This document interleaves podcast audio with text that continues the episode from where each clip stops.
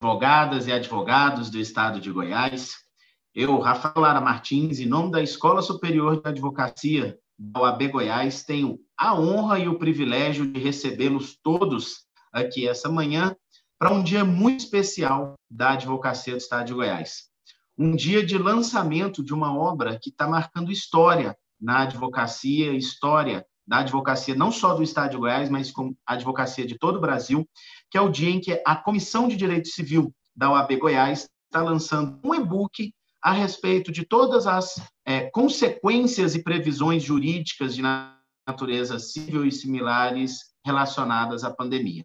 Eu gostaria, para tanto, de cumprimentar, em primeiro lugar, o nosso presidente da OAB, Lúcio Flávio Siqueira de Paiva, que é o nosso grande timoreiro, estimula não só a Escola Superior de Advocacia, mas todas as comissões para fazerem um belo trabalho como essa, que é o trabalho que a Comissão de Direito Civil da OAB Goiás tem feito. Gostaria de cumprimentar também todo o restante da mesa na pessoa do presidente da comissão, nosso querido amigo, professor PhD, Clodoaldo Moreira dos Santos Júnior, ele que é o presidente da comissão, organizador aí do e-book e que capitaneia também os trabalhos da Comissão de Direito Civil de Goiás, além de ser membro da Comissão de Direito Constitucional do Conselho Federal do AB.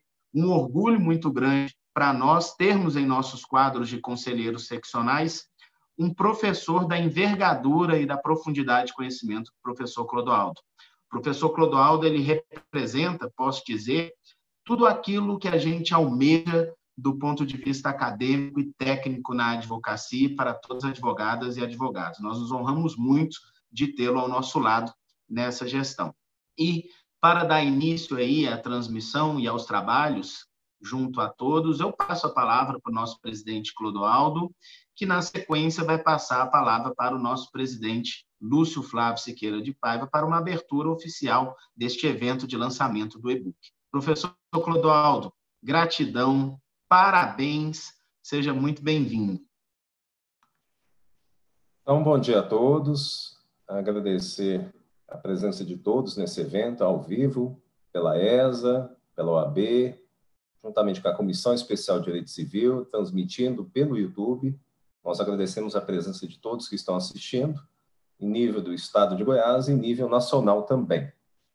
Agradecer primeiramente ao Dr. Lúcio Flávio, presidente da OAB, né, que pegou essa ideia, eu apresentei essa ideia para o Dr. Lúcio Flávio, ó, Dr. Lúcio Flávio, a comissão especial fez um e-book, é um estudo aprofundado, apresentei ao presidente, o presidente gostou muito, porque além de advogado, também é colega professor, viu o caráter ali do, do e-book, um caráter acima de tudo, informativa aos colegas advogados de todo o estado de Goiás, em decorrência da pandemia. Quais são as repercussões cíveis da Covid na relação do direito civil? Então, a Comissão Especial de Direito Civil, em uma reunião, começou a elaborar esse e-book, e esse e-book realmente saiu, e nós estamos aqui, neste momento, para nós apresentarmos a toda a sociedade o fruto desse trabalho.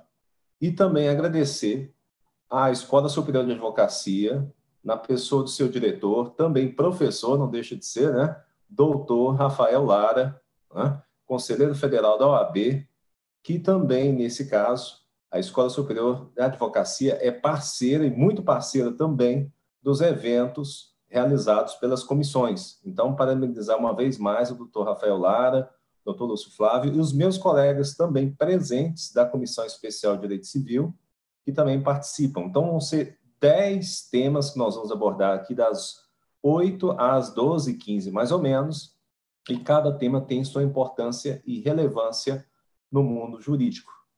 Então, agradeço uma vez mais, passa a palavra ao doutor Lúcio Flávio, presidente da Ordem dos Advogados do Estado de Goiás. Muito obrigado. Antes de passar a palavra para o presidente Lúcio, eu quero só dizer ao presidente Lúcio que, se ele quiser ter acesso ao e-book, logo após o evento, o professor Clodoaldo já está disponibilizando o e-book para ele ficar disponível em um link no site da Ordem. Ele, o, o e-book também, posteriormente, vai ser enviado para o e-mail de todos os advogados inscritos na OAB Goiás. Aqueles que não forem inscritos e não quiserem é, pela ansiedade como estou de ler a íntegra do e-book, podem acessar o site da UAB ou as nossas redes sociais. Nos nossos Instagrams, nós vamos colocar lá aquele famoso arraste aqui para fazer o download gratuito desse book, presidente.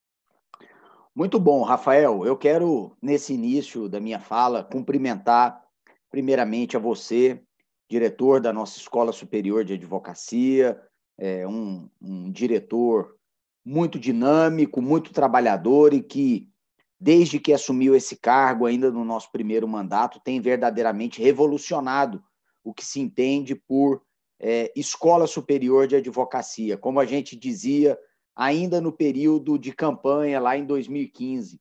É, o que eu sonhava para uma escola, para uma ESA, é que ela voltasse a ser uma escola com professores, alunos, produção científica e que ela pudesse ser realmente superior no sentido da construção de um conhecimento de qualidade.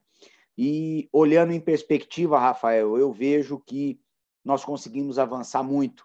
Nós hoje temos uma escola que é uma escola de verdade, ela é superior, e esse evento de hoje mostra isso, portanto, é, te cumprimento aqui, reconheço de público todo o seu trabalho, todo o seu esforço, e ao fazê-lo na pessoa do diretor da escola, eu quero cumprimentar todos os demais diretores adjuntos, todos os servidores da nossa Escola Superior de Advocacia, porque sem vocês também isso não seria possível. Cumprimentar o nosso caro amigo, professor, presidente da Comissão Especial de Direito Civil da Ordem dos Advogados do Brasil, Seção de Goiás, doutor Clodoaldo Moreira, um, um, um conselheiro seccional de primeira linha que está sempre presente nas sessões, contribuindo com o seu conhecimento, com a sua qualidade para os julgamentos e a apreciação das matérias importantes do Pleno da OAB no que toca à advocacia e que tem realizado, juntamente com a comissão que preside, um excelente trabalho. Essa não é a primeira oportunidade em que a Comissão de Direito Civil dá um contributo importante é, para a sociedade, para a advocacia, para a academia. Já houve outros momentos em que estudos, pareceres, é, exarados por essa comissão, sob a batuta do doutor Clodoaldo, é, inclusive balizaram a atuação até mesmo da presidência da ordem. E agora não poderia ser diferente. O Clodoaldo e os nossos colegas da comissão, e vejo aqui presentes o Márcio, a Raquel, a Analice, João Paulo, Mateus, a Romena, Tiago, é, o Tiago também, um, um, comentário aqui, um, um grande amigo, parceiro também, trabalhador, desde lá da Comissão de Direito Constitucional, onde também é, estava junto com o doutor Clodoaldo. Então, o caminho já é longo, né, Tiago? E muito trabalho já proporcionado à nossa instituição e à nossa categoria da advocacia.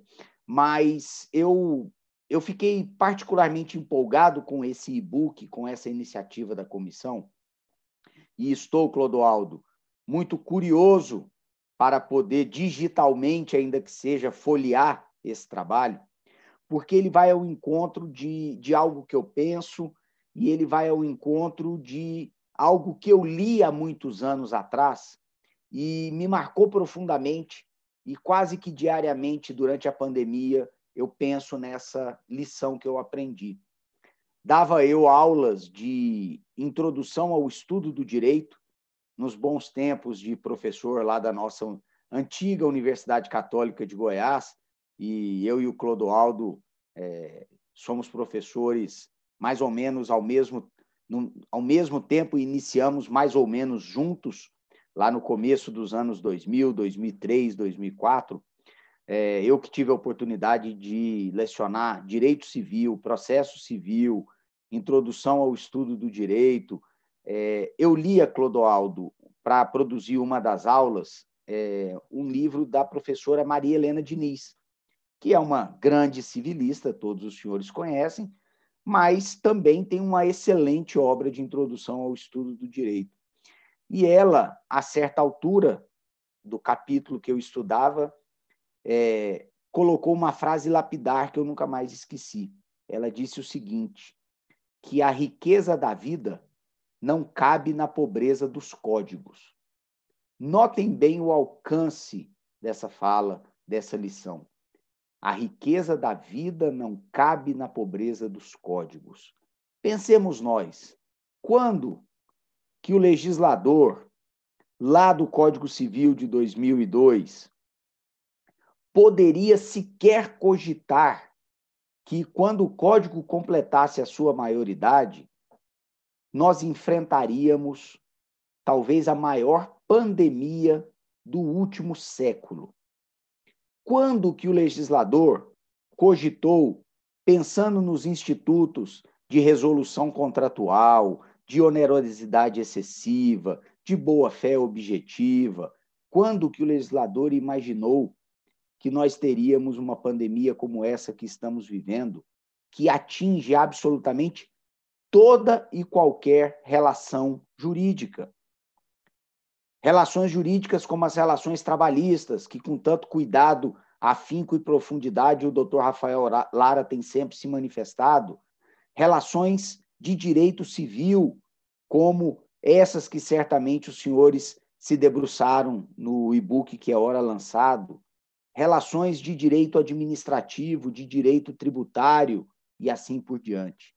Portanto, a nossa Comissão de Direito Civil, a nossa Escola Superior de Advocacia, mas mais importante, a Ordem dos Advogados do Brasil, Seção de Goiás, vem hoje a público lançar o seu contributo para mostrar que realmente a riqueza da vida não cabe na pobreza dos códigos, mas essa riqueza da vida, ela é introduzida na legislação positivada por intermédio da reflexão e da doutrina que é produzida pelos senhores e pelas senhoras, e eu, como presidente da ordem, com muita honra e alegria, participo agora desse lançamento, sabedor que sou da contribuição importante que este livro digital haverá de trazer para toda a comunidade jurídica do estado de Goiás e eu tenho certeza também de todo o país. Portanto, recebam meus sinceros parabéns todos os autores, todos os idealizadores e que nós tenhamos um grande evento na manhã de hoje. Muito obrigado.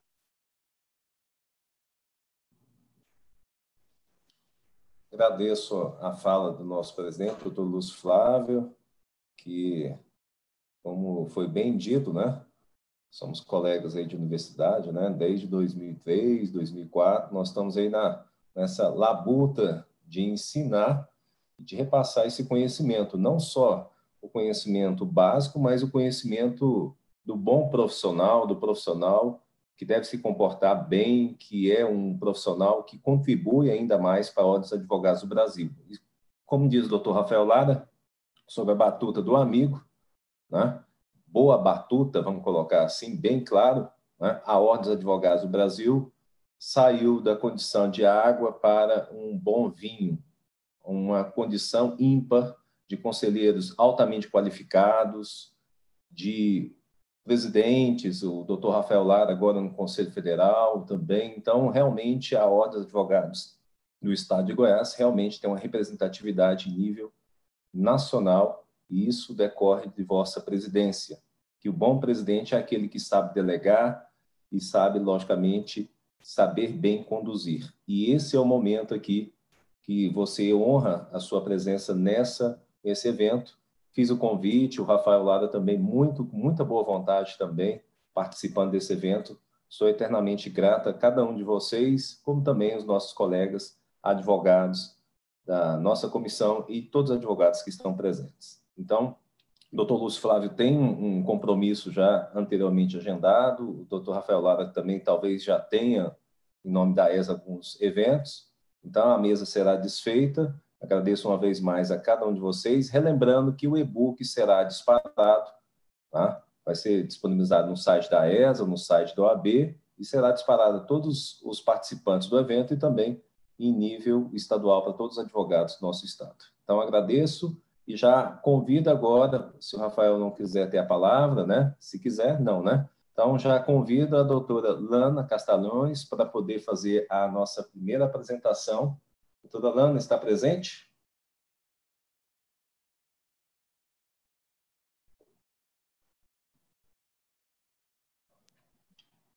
Parece que ela não está na sala, não, Clodão. Não, né? A Paula falou que já estava aqui, mas tudo bem. Então, enquanto a doutora Lana não chega, pensão alimentícia na pandemia, vamos passar para a segunda apresentação, que é a pandemia e o cumprimento das obrigações contratuais. É um, uma parte do e-book foi elaborada pela minha pessoa, juntamente com o doutor Tiago. Então, passa a palavra ao doutor Tiago para iniciar os trabalhos e, logo em seguida, eu irei continuar. Então, Tiago, palavra com o senhor. Doutor Tiago, só voltando aqui, ele é especialista em Direito Civil e Processo Civil, advogado, professor, vice-presidente da Comissão Especial de Direito Civil da OAB e vice-presidente da Comissão de Direito Constitucional da OAB. Então, bem-vindo, doutor Tiago, com a palavra. Bom dia a todos. É, bom dia, doutor Lúcio Flávio, doutor Rafael Lara, diretor-geral da ESA, doutor Clodoaldo, nosso presidente, todos aí grandes, grandes amigos, né, pessoas que eu estimo muito e que eu tenho que agradecer e também é, afirmar aqui de plano que é uma grande satisfação fazer parte desse, desse projeto, né? Que é um projeto que vai levar conhecimento não só para a advocacia, mas a ideia em si é que ele transmita o conhecimento de forma simples, né? Para que não só os profissionais do direito possam é, ler e entender esse conteúdo, mas que a sociedade como um todo possa compreender e possa aplicar. Então, a ideia aqui do, do e-book é o pragmatismo, né? E eu começo aqui falando a respeito dos contratos, destacando não só o contrato em si, mas o contrato no meio social. A gente não pode desvincular é, a realidade do fato jurídico. E o Dr. Lúcio Fábio colocou muito bem é, que a riqueza da vida, né, né, nas palavras da professora Maria Helena, não caberia no, no código. Isso é relevante, isso é expressivo e é algo que a gente tem que levar em consideração nesse momento. Porque a gente vive numa sociedade onde nós temos mais de 2 milhões de contaminados pelo coronavírus e mais de 70 mil mortes. Então, a pandemia ela é uma realidade, ela chega perto de nós a cada dia, e eu acho que todo mundo tem sentido isso na prática. E essa aproximação, é, esse sentimento de que algo pode dar errado, né, é, é presente. E isso influencia, gente, nas, nas relações, em todas as relações jurídicas, né? É, eu vou dar pequenos exemplos para a gente ir aumentando até chegar nos contratos em si. É evidente que as relações consumeristas foram afetadas, até porque o nível de, de endividamento de todo mundo está aumentando, a renda também está diminuindo, então é, é uma tendência que o consumo também ele, ele vai cair. E se o consumo cai, é evidentemente que as relações empresariais por si só também têm uma diminuída expressiva. Da mesma forma, as relações trabalhistas e também a relação entre cidadão e cidadão. É, então, é, uma, é, um, é, uma, é, um, é um, um, um sistema, né? um sistema de é, causa e efeito. Então, a gente vê que tudo isso está interligado. E os contratos, eu não preciso nem ressaltar aqui que é de conhecimento de todos, os contratos eles são a expressão das relações jurídicas, das obrigações que estão firmadas no meio social. Então, como consequência, os contratos eles irão sim é, sofrer com a pandemia, mas eles irão sofrer em que sentido? Ora, a gente vai observar que há a intenção de uma das partes na manutenção do contrato. Eu vou utilizar aqui como exemplo o contrato de locação, porque ele é o mais simples, né? eu acho que é mais fácil todo mundo compreender. E quando eu digo isso, eu ressalto mais uma vez que esse book ele é destinado não só à comunidade jurídica, mas também é, à sociedade como um todo. Por isso, ele foi redigido em linguagem bem acessível. Então, quando eu utilizo um contrato de locação, é evidente que o locador ele vai ter intenção de manter a relação é, contratual para recebimento dos seus aluguéis. Por outro lado, o locatário que muitas vezes perdeu a sua renda, ou se ele desenvolve uma atividade empresarial, ele não consegue mais é, realizar da forma anterior, ele vai tentar o quê? No início, talvez ele tente uma revisão. Uma revisão em que sentido? Eu preciso reduzir é, o valor do meu aluguel. Não é uma questão de é, eu tenho que fazer isso é, para maximizar meu lucro. Não, não é isso. Ele tem que fazer isso para continuar existindo, né? Ou para ele, ele continuar morando no imóvel, pode ser um contrato de locação também residencial. Então, é uma necessidade. A gente vê aí essa, essa questão de eu preciso revisar para continuar com essa relação. E, por fim, chega no cume, né, que eu acredito assim da interferência aí da pandemia, que é a pessoa que realmente não tem condição de manter esse contrato. E quando chega nesse ponto, o que, que ele vai buscar? Ele vai buscar a rescisão. Mas muitas vezes quem está buscando a rescisão não tem condições nem de arcar com as sanções é, que estão previstas no, no contrato. Então veja, como eu disse, né, tudo interligado. A cada momento a gente está vendo aí pretensões resistidas, ora pela manutenção, ora pela revisão do contrato, ora pela, pela rescisão, e isso tem que chegar num, num ponto de equilíbrio para que essa relação contratual seja mantida. A ideia, nesse período de crise, nesse período de pandemia, na sua grande maioria, é pela manutenção das relações contratuais. Por que, que isso é importante? Para que as demais é, relações que estão todas interligadas, elas se mantenham e continuem é, produzindo efeito para todo mundo, ou seja, a vida continua seguindo, ainda que talvez com uma realidade diferenciada, né? com um valor de aluguel, no caso do contrato de locação, reduzido. E como que a gente vai buscar isso? Na, na nossa perspectiva, eu, o Dr. Clodoaldo também vai fazer uso da palavra, vai dizer, é através da mediação, da conciliação, porque tem que se buscar um, um equilíbrio nessas, nessas relações contratuais para que elas possam continuar existindo. É evidente que vai chegar num, num momento que não tem como se discutir, não tem como conversar, e aí a gente vai ter mesmo o ajuizamento de uma, de uma ação. Essas ações judiciais a gente tem visto que elas têm resultados mais diversos é, resultados possíveis, né? Então, as teorias aí para manutenção, pela revisão, pela rescisão, são, são inúmeras. É, eu vou destacar aqui o caso fortuito e a força maior, que é o mais comum que as pessoas têm utilizado para tentar rescindir ou revisar esse, esse contrato, né? Algumas pessoas têm falado também em fato do príncipe, levando em consideração que ele deixa de realizar a sua atividade, que ele deixa de cumprir a sua obrigação em decorrência de uma obrigação estatal de não realizar uma atividade. Aí eu estou falando aí do, do lockdown, que já não é mais uma realidade para nós no Estado, ou de uma restrição de uma atividade, como muitas pessoas têm, têm passado também, né?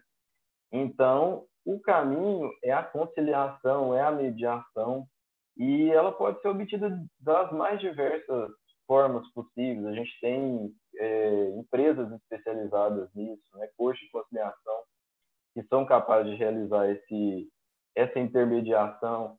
A gente tem, logicamente, o, a atividade nossa, né, dos advogados, é, e através de vários instrumentos, eu destaco até a notificação sendo um deles, para tentar essa, essa mediação, essa, essa conciliação. Então, é nesse, é nesse sentido que eu acho que a gente tem que trilhar, é nesse sentido que as obrigações têm que ser encaradas. E eu até comentei muito isso também com algumas pessoas, que eu acredito numa acomodação espontânea é, dessas obrigações. O que, que, é isso, gente? É a partir do parte daquele pressuposto, daquele momento, que ambas as partes têm que se entender para que realmente não não haja rescisão do contrato. E é quase algo assim que natural que as pessoas tentem, né, a manutenção desses contratos para que eles possam sim é, caminhar juntos e que todos possam continuar cumprindo suas obrigações, ainda que de forma minorada né, em relação ao que se previu no início. Ninguém imaginava uma, uma possibilidade catastrófica como essa que a gente vê agora no, no Brasil atual. O professor Flávio Tartucci, ele traz aí, para quem quiser se aprofundar na temática, várias, várias teses a respeito de, de contrato. Eu acho que é interessante que vocês vejam, se for o caso, né? E, mais uma vez, eu ressalto, o caminho para as relações contratuais é a negociação, a mediação e a conciliação. E, então, eu, eu trouxe aqui essas breves considerações, né? Espero que vocês aproveitem, que vocês gostem, que elas realmente sejam úteis para não só para a em si, mas para toda a comunidade. É, então é isso, pessoal. Eu passo a palavra agora para o doutor Clodoaldo para que ele continue também. Nós fizemos esse, esse breve artigo aí é, em conjunto, né? E ele vai acrescer ainda mais informações ao que eu, ao que eu acabei de dizer. Então, obrigado aí pela atenção de todos.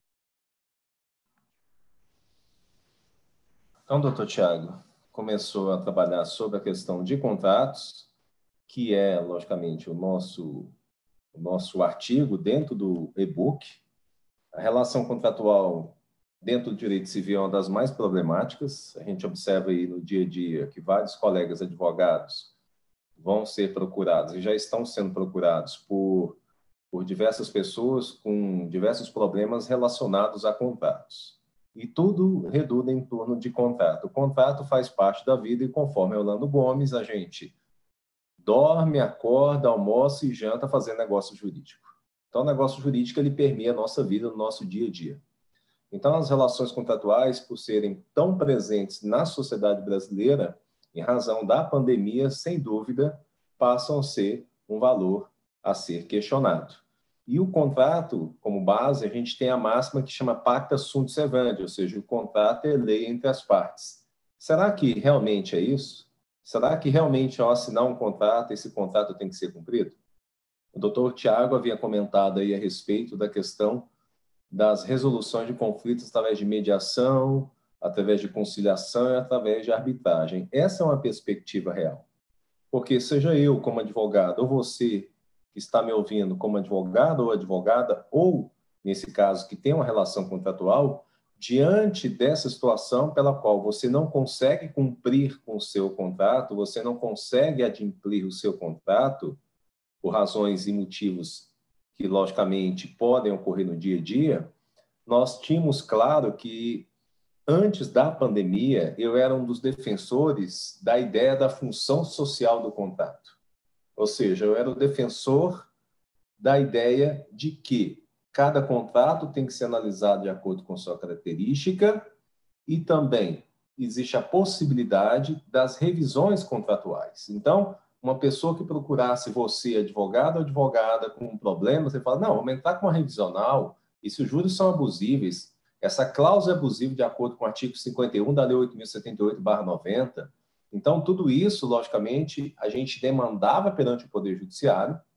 O Poder Judiciário hoje tem é, em torno de 114 milhões de processos, ou seja, 210 milhões de habitantes, com 113 milhões de processos. Então, é um quantitativo, logicamente, a cada duas pessoas um processo. É um absurdo. Então, é, já era um absurdo um juiz ter 5 mil processos. E agora, o que se espera, em decorrência desses problemas do nosso dia a dia é uma enxurrada de processos, uma avalanche, na verdade, de processos dentro do Poder Judiciário. Será que o Poder Judiciário está preparado realmente para poder suportar toda essa quantidade de demandas e procurar resolver no prazo razoável? Porque o artigo 5 inciso 78 da Constituição fala que os processos terão uma duração razoável. Na prática, hoje, um processo demora uma média, e interessante que cliente, quando vai conversar com a gente, pergunta, doutor, o processo vai demorar? Aí você olha assim, hum, depende, né? Qual que é o tempo que você tem como rápido? Então, a média é de 3 a 5 a 7 anos, dependendo da complexidade da matéria. Questões envolvendo a uso capião são questões complexas, que demoram um maior tempo. Ações possessórias, propriamente ditas. Ações envolvendo é, direito sucessório, envolvendo direito de família, pode se tornar realmente um ato altamente complexo e o Poder Judiciário precisa dar uma resposta com eficiência, mas eficiência espera-se que seja dentro de um prazo razoável. Então, diante de toda essa relação contratual que existe, anteriormente, aí eu falo que nós temos o direito civil AC e o direito civil DC. Então, o direito civil antes do corona e o direito civil depois do corona. E o direito civil antes do corona era a relativação dos contratos. Os contratos podem ser relativizados, sim, sem dúvida. Tartucci, Pablo Stose, entre outros civilistas, né, constitucionalistas e doutrinadores e estudiosos do direito, falavam, olha, é direito seu questionar realmente um contrato. Esse contrato realmente é objeto de questionamento. Agora, em relação à pandemia, e esse é o nosso objeto do nosso e-book, especificamente a minha parte, juntamente com o do Tiago, é, é, é trabalhar numa perspectiva diferente. Você que está me ouvindo, como é que você vai analisar tudo isso? Então, nós temos dois institutos que têm que ser analisados sobre a continuidade ou não da relação contratual ou sobre a rescisão contratual. Então, os institutos aplicáveis pela rescisão do contrato, que podem ser aduzidos por advogados no exercício da advocacia, é pela rescisão, caso fortuito e força maior, que é um evento imprevisível. Ou seja, a pandemia é um evento imprevisível que traz reflexo diretamente às relações contratuais. E por esse motivo, eu poderia, nesse caso, solicitar ao Poder Judiciário a quebra contratual em razão da teoria da imprevisão. A teoria da imprevisão, meus queridos, tem previsão nos artigos 317, 478, 479 e 480 do Código Civil. A teoria da imprevisão, antes para o STJ, no RESP 258, 858, Rio de Janeiro, já era reconhecido como meio eficaz para rescisão contratual. Portanto, que ficasse claro, caso fortuito ou força maior. Você que está me ouvindo, você pensa, mas qual que é a diferença de caso fortuito e força maior? Já vi fulano falar uma coisa, ciclano falar outra. Para o STJ, são sinônimos. Não faz dicotomia diferenciação entre caso fortuito e força maior. Essa é questão doutrinária. Se você, como advogado, está alegando que a pandemia decorre de uma situação de caso fortuito ou força maior, para o STJ são sinônimos e significa a mesma coisa. Vale ressaltar também que nas relações contratuais que são regidas pelo Código de Defesa do Consumidor, dentro do artigo 5 do CDC, prevê o quê?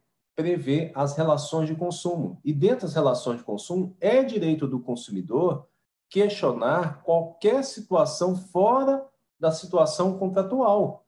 E essa situação de excepcionalidade, que é uma possibilidade pela qual o consumidor, através de seu advogado, tem de questionar em juízo essa relação de consumo, que até então, suponhamos, uma academia não está prestando um serviço é, para aquele consumidor, por sua forma, a academia também está tendo prejuízo porque não pode funcionar, porque o Estado está impedindo a mesma de funcionar. Diante desse problema, como é que eu vou resolver? eu tenho uma resolução contratual, aparentemente, entre o consumidor e a academia. Fica fácil para o profissional do direito pegar o contrato e questionar isso. Mas e a academia? Como é que a academia vai, nesse caso, arcar com o prejuízo que ela vai ter? Ela tem que pagar aluguel. Eu tenho que pegar o contrato de aluguel de acordo com a Lei 845, como advogado, você, como advogado, advogada, analisar esse contrato e questionar esse contrato. Por sua vez, o Estado vai isentar essa academia de impostos de incidência tributária? Então, os civilistas podem, nesse caso, solicitar judicialmente o não pagamento, porque é uma situação de excepcionalidade. A onerosidade excessiva vai tornar inviável a atividade econômica, gerando, assim, a falência ou recuperação judicial nos termos da Lei 11.101 de 2005. Então, se torna economicamente inviável. Então, tudo isso vai ser discutido posteriormente. Um outro ponto a ser analisado que gera rescisão contratual é a impossibilidade da prestação sem culpa. Ou seja, dentre as obrigações de dar, fazer e não fazer, o indivíduo, nos termos do artigo 324 do Código Civil, está impossibilitado de cumprir a sua obrigação em razão da pandemia olha, eu não consigo entregar aquele objeto por tal motivo, eu não consigo fazer aquele serviço por esse motivo. Então, diante da não possibilidade de realizar um show, suponhamos, né, de realizar uma viagem, questiona-se a rescisão contratual. Vale ressaltar que o governo federal, a fim de tentar é, um ajuste, porque ele entende que ambas as partes estão teoricamente corretas, né? O cara que vendeu o plano de, de, a viagem também está sendo prejudicado, aquele que comprou não pode viajar. Ele cria uma medida provisória, deixando claro que o consumidor tem a opção, não só pelo artigo 18 da Lei 8.078, mas também tem outras opções para poder trabalhar, devolução do dinheiro, remarcagem da viagem, etc. Então, o governo também interfere nas relações é, privadas a fim de corrigir aquilo que aparentemente né, as pessoas por si só deveriam fazer. Esse é o X da questão nós temos também a teoria da quebra, contra, é, quebra antecipada do contrato. Então, se o contrato não vai ser cumprido antecipadamente, ele está quebrado nos termos do artigo 477 do Código Civil, ou seja, a parte não tem condição. E se ela não tem condição de cumprir, eu vou quebrar o contrato. Se ela não consegue entregar o serviço para mim, eu vou quebrar o contrato. Por que, que eu vou manter um contrato sabendo que a pessoa não tem condição nenhuma de realizar aquele, realizar aquele serviço ou entregar aquele produto que eu havia adquirido. E nós temos também a última teoria que justifica, que chama-se frustração do fim da causa. Enunciado número 166 da terceira jornada do direito civil, é, que é realizada, logicamente, pelo Conselho Federal, e o contrato, nesse caso, essa teoria fala que o contrato perde a sua razão de ser, ou seja, perde a causa, o objeto, perde a sua razão propriamente de ser. Então, os advogados que forem, nesse caso, respeitosamente, justificar a quebra contratual, poderiam se utilizar desses mecanismos. Já aqueles que eram antigamente a favor da quebra, agora já sou é, defensor da manutenção dos contratos, nós que entendemos que os contratos devem ser mantidos, porque se todo mundo for pedir quebra contratual, não vai ter uma pessoa jurídica que vai suportar tanta, tanta situação é, é, de prejuízo e, ao mesmo tempo, o Poder Judiciário também não vai suportar. E nessas, nesses embates, nessas discussões, o Poder Judiciário tem que ser muito sábio ao decidir, porque ele vai decidir relações que vão repercutir diretamente em todas as relações. Então, se eu posso resolver pelas minhas próprias mãos, eu não vou delegar um terceiro mediante uma heterocomposição é, endoprocessual para que um magistrado resolva aquilo que eu posso resolver. Então, você, como profissional da área jurídica, é, recomenda-se, antes de tomar qualquer medida judicial, uma notificação extrajudicial, se for necessário, uma tentativa de mediação, ou, vezes, se tiver uma cláusula compromissória arbitral, você levar essa discussão para tentar evitar a judicialização, para tentar evitar que um terceiro resolva aquilo que você pode resolver. E aqueles que defendem a manutenção do contrato, né, adotam a boa-fé objetiva. Então, a boa-fé objetiva, que tem previsão no artigo 113, fala, e é o artigo mais importante que eu tenho no Código Civil, fala que as partes, ao realizarem um contrato, seja o polo ativo ou passivo, realizado de boa-fé. Então, não tem justo motivo para quebrar. A pandemia não é justo motivo para quebrar, porque foi realizado dentro dos princípios da legalidade. Agente capaz, objeto lícito, possível, determinado, determinável, forma prescrita e não defesa em lei. Então, obedece o princípio da legalidade contratual. Um outro critério que pode ser também comentado é o princípio da confiança. Ou seja, faça a sua parte e espere que o outro faça a parte dele também. Então, se acontece uma situação dessa, eu, é um princípio quase cristão, eu tenho que me colocar no lugar dessa pessoa. E se fosse eu o comerciante? Então, se você pensa na sua condição e fica assim, e se eu fosse dono daquele bar? E se eu fosse dono daquele comércio? Como é que eu gostaria que o próximo se comportasse comigo? Então, o princípio da confiança é fundamental na manutenção dos contratos. parte daí a negociação, parte daí o diálogo, na confiança. Entender a necessidade do próximo para apresentar uma resolução de um conflito. O terceiro princípio geralmente adotado é o princípio da função social do contrato. Para que serve o contrato? Então, o princípio da função social é importantíssimo para nós, operadores do direito. Função social do casamento. Para que serve o casamento? Função social da posse. Por que serve a posse, a propriedade? Para que serve o contrato? O contrato é a segurança jurídica no qual nós, advogados, né, damos aos nossos clientes para que eles possam realizar negócio jurídico. Fala assim, eu posso realizar sem contrato? Não recomenda-se. Por quê? Como é que você vai provar posteriormente? Então, pela função social do contrato, que é a preservação e manutenção dos contratos, justifica-se a manutenção dos mesmos. Existia antigamente um questionamento, é, depois do fim da Primeira Guerra Mundial, as relações contratuais foram colocadas em xeque. Por quê? Porque as pessoas não tinham dinheiro e as pessoas não cumpriam com as suas obrigações contratuais. Nós tivemos um aumento conhecido como falência dos contratos. Então a pessoa pegava um papel, ela falava assim: para que serve esse papel aqui? Para que serve esse contrato? Esse contrato não serve para nada, sendo que eu não consigo cumprir o mesmo. Então foi criada uma lei chamada Lei Fellot, de 1918, bem no finalzinho da guerra, e essa lei Fellot, ela resgatou a importância dos contratos. Os contratos é a alma do negócio. E posteriormente ficou brocado pacta sunt servante. Mas o contrato não é lei. O contrato é regramento pelo qual as pessoas se utilizam dentro da legalidade para a realização de negócios jurídicos. Então, nesse caso, a função social é importantíssima nas relações contratuais e deve ser observado sim pelas partes. Um outro ponto a ser questionado é a conservação dos contratos e a repercussão perante terceiros. Então, se eu for quebrar aquele contrato com aquela instituição de ensino, vai repercutir diretamente em toda a instituição de ensino. Os professores vão ser atingidos, os funcionários vão ser atingidos, porque é um efeito dominó, um efeito em cadeia que atinge todas as pessoas. Então, pressupõe-se, às vezes, uma perspectiva, às vezes, do Poder Judiciário em conservar as relações contratuais. Foi o que o governo federal fez, editar medidas provisórias com o intuito de conservar.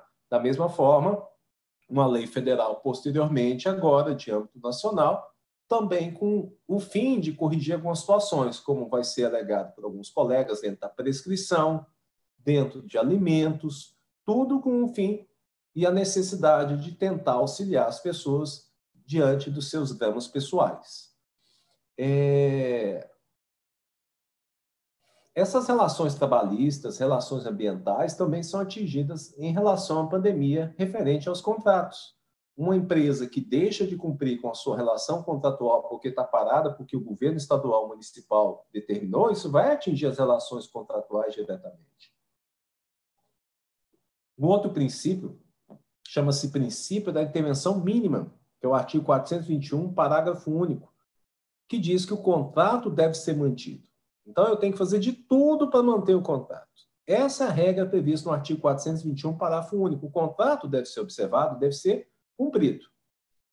Um outro ponto é o inadimplemento do artigo 475 do Código Civil, o cumprimento forçado dos contratos. Espera aí, se eu te vendi um apartamento e você não tem condição de pagar, mesmo assim eu tenho condição de entregar a você essa unidade. Então, eu tenho direito de cobrar pela relação contratual tudo referente ao inadimplemento da sua pessoa. Então, aquele que defende a manutenção, ele vai, logicamente, utilizar essa perspectiva. O judiciário, pessoal, juntamente com os tribunais arbitrais, vão resolver esses problemas. Eles vão ser obrigados a resolver esses problemas. Agora eu pergunto: se nós, advogados e advogadas, não tivermos a conscientização de que nós, operadores do direito, somos profissionais balizados e gabaritados para tentar resolver esse conflito sem a necessidade de levar ao Poder Judiciário, nós estamos em situação de cheque, porque já era demorado. Posteriormente, com essa avalanche de ações judiciais, vai se tornar efetivamente né, uma coisa impossível de ter um resultado num curto período de tempo. Então, a tendência é que o advogado esteja preparado para mediação, esteja preparado para conciliação, porque não existe, infelizmente, outra, outra solução senão nós irmos para esse meio. Então, essa é a minha contribuição, a contribuição do Dr. Tiago também sobre a temática. Se houverem dúvidas, podem perguntar no YouTube, serão repassadas essas dúvidas para que os palestrantes possam responder. Lembrando também que a lista de presença está no descritivo do vídeo no YouTube. Ok? Então, observe aí a lista de presença daqueles que estão assistindo pelo YouTube e a sua presença para o seu devido certificado. Ok? Então, agora, vamos passar para a segunda, a segunda palestrante, que é a doutora Lana Castelões, que vai falar sobre pensão alimentícia na pandemia. A doutora Lana, advogada, pós-graduada em Direito Civil Processual Civil, PUC, professora formada é, pelo Tribunal de Justiça do Estado de Goiás em Mediação e Arbitragem em 2015, também é conselheira da OAB, seccional de Goiás, diretora da Comissão Especial de Direito Civil, vice-presidente da Comissão da Mulher Advogada, ambas da OAB Goiás, e sócia gestora do Núcleo de Direito de Família e Planejamento Sucessório do escritório Lara Martins Advogado. Então, doutora Lana, a palavra está com você. Sucesso. Bom dia, bom dia, professor Clodoaldo, meu eterno professor. Bom dia a todos que acordaram nessa sexta-feira de manhã para estar conosco. É um prazer tê-los conosco. É, e eu espero que seja uma manhã de muito conhecimento, de muito debate, porque o debate evolui é, o ser humano como é, intelectual, né, como um, um ser humano social. Então, o debate sempre é bem-vindo e o diálogo ele é muito importante, principalmente nos dias de hoje, né? Porque é um momento em que a gente é, percebe muitas tensões, principalmente nas redes sociais, até porque agora, no momento é, na, é, atual de pós-corona, né, PC, como disse o professor Clodaldo, é, é um momento de muito ódio, onde todos se tornam doutores e especialistas em todas as áreas e querem opinar sobre tudo e todos né? É advogado querendo ser médico, é médico querendo ser advogado e vice-versa. Todo mundo entende de alguma coisa, né? Mas o importante é que nós escutemos os especialistas de cada área, até mesmo para não dar vazão às fake news, as chamadas fake news. Então, esse momento aqui é um momento muito importante que, que vai trazer para todos nós um upgrade, né? aí no nosso conhecimento jurídico, até porque nós temos colegas é, que se prepararam para estar aqui, cada um dentro da sua especialidade. Estou vendo que tem até aluno, ex-aluno meu aqui, né? Eu fico muito feliz de, de ver que os, que os meus alunos se tornaram colegas de trabalho e isso é muito importante. Bom, pessoal, o meu tema, é, sem mais delongas, ficou para falar sobre ficou para eu falar sobre pensão alimentícia pós-pandemia, no momento PC, né? E eu acredito, pessoal, sim, que baseando aí no que foi apresentado já pelos colegas, professor Tiago, professor Clodoaldo, no sentido de que nós precisamos buscar sempre a mediação dos conflitos, principalmente no âmbito familiar, né? Principalmente por quê? porque de todas as áreas jurídicas, pessoal, é, a, é o processo mais cansativo, porque envolve o emocional das pessoas, envolve a afetividade, os laços de afeto das pessoas, e é por isso que as ações de família, principalmente as ações de família, devem sempre voltar para a mediação.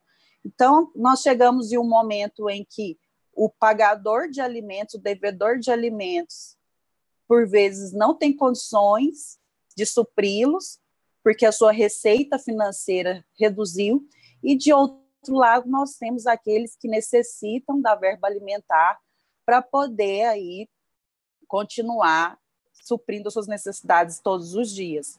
Bom, pessoal, então nós temos aqui dois parâmetros a serem analisados. Em primeiro lugar, aquele que está devendo alimentos, aquele que deve pagar alimentos. Ou ele está caminhando para para dívida, para a mora, ele está quitando os alimentos, mas está caminhando para a mora, porque a sua, re, sua receita reduziu devido ao isolamento social. Então, obrigatoriamente, necessariamente, ele precisa recorrer a uma ação revisional caso não haja uma, um acordo com o alimentando, alimentando, ele precisa, então, é, requisitar essa revisional para não entrar em mora, porque uma vez que ele entra em mora, gente, aí ele vai poder ser executado, e a gente sabe que uma ação de execução ela é muito cansativa e ele vai ter que pagar esses alimentos com juros e correções monetárias. Então, com juros e correção monetária. Então, antes que chegue neste momento, é aconselhável ao devedor de alimentos, ao pagador de alimentos, é, mediar, é, conciliar-se acordar de forma a pagar pelo menos que provisoriamente, até esse período de isolamento social, até esse período de crise sanitária e econômica passarem, para que ele possa restabelecer ali o pagamento antes já pactuado. Bom, a questão aqui é a seguinte: se não tiver acordo, aí tem que recorrer à ação revisional. Por quê, gente? Porque não tem como eu discutir valor de alimentos lá na ação de execução. Se eu sou devedor ou devedora de alimentos e esperar uma ação de execução, não tem como discutir a verba alimentar, se ela é justa ou não, se eu estou é, com as finanças reduzidas ou não. Eu preciso discutir isso em uma ação chamada ação revisional. Cada cada problema, cada conflito jurídico tem o seu remédio processual e discutir a verba alimentar é apenas mediante ação revisional. Em contrapartida, pessoal, nós temos aquela pessoa que precisa dos alimentos. Não é porque começou a pandemia que ela deixou de ter necessidades. Né? Então, essa pessoa ela tem o quê? Que recorrer aí à ação de execução. E qual que é, o, qual que é a principal modificação, a principal alteração que nós tivemos no período pós-pandemia ou é, contemporâneo à pandemia, até porque nós ainda estamos vivendo este período aí de isolamento social. Alguns estados estão começando a restaurar o seu comércio, mas mesmo com o comércio sendo restaurado, a gente vê que as famílias ainda estão reclusas. Aqui em Goiás, por exemplo, é, especificamente Goiânia, nós vimos que houve aí a permissão do comércio retornar, por exemplo, as academias, o professor Clodoaldo aí, inclusive, comentou acerca do contrato com a academia, das consequências, né, do efeito aí dominó que, que gera diante da sociedade, mas é, mesmo que, a, que, as academias e o comércio esteja retornando, nós percebemos o quê? Que muitas famílias estão preferindo ficar em casa. Muitos trabalhadores, muitos profissionais, aqueles que podem ficar em casa, estão fazendo home office. Né? Então, ainda há esse momento de isolamento. Mesmo que o comércio tenha se restabelecido em grande parte. Bom, pessoal, então, nesse sentido, a principal alteração foi, primeiro, com aquela recomendação do CNJ, do Conselho Nacional de Justiça, que já havia há alguns meses determinado que o devedor de alimentos, uma vez executado, não deve cumprir a prisão civil, ou melhor, não deve cumprir a prisão civil conforme cumpria anteriormente, mas agora ele cumpre essa prisão em domicílio. Isso gerou um alvoroço, porque, gente, todos nós já estamos em prisão domiciliar praticamente. Como que agora nós vamos coagir o devedor de alimentos a pagar se ele está lá na casinha dele, no conforto do lar, assistindo Netflix? Como que nós vamos fazer isso? Mas é uma recomendação, por quê? Porque é, priorizou-se aqui a saúde do devedor. Uma vez que ele pegue o Covid-19 no, presídio e, e, morra, como que ele vai continuar sustentando essa família? Né? Então, baseando aí nessa balança de bens jurídicos, a, a integridade física, a vida do devedor de alimentos passou a ser mais importante do que essa estratégia de coagi-lo a pagar mediante prisão civil, porque a prisão civil aqui, pessoal, não é uma penalidade para o devedor de alimentos. A prisão civil ela é uma coação, é uma forma de obrigar o devedor de alimentos a quitá-los.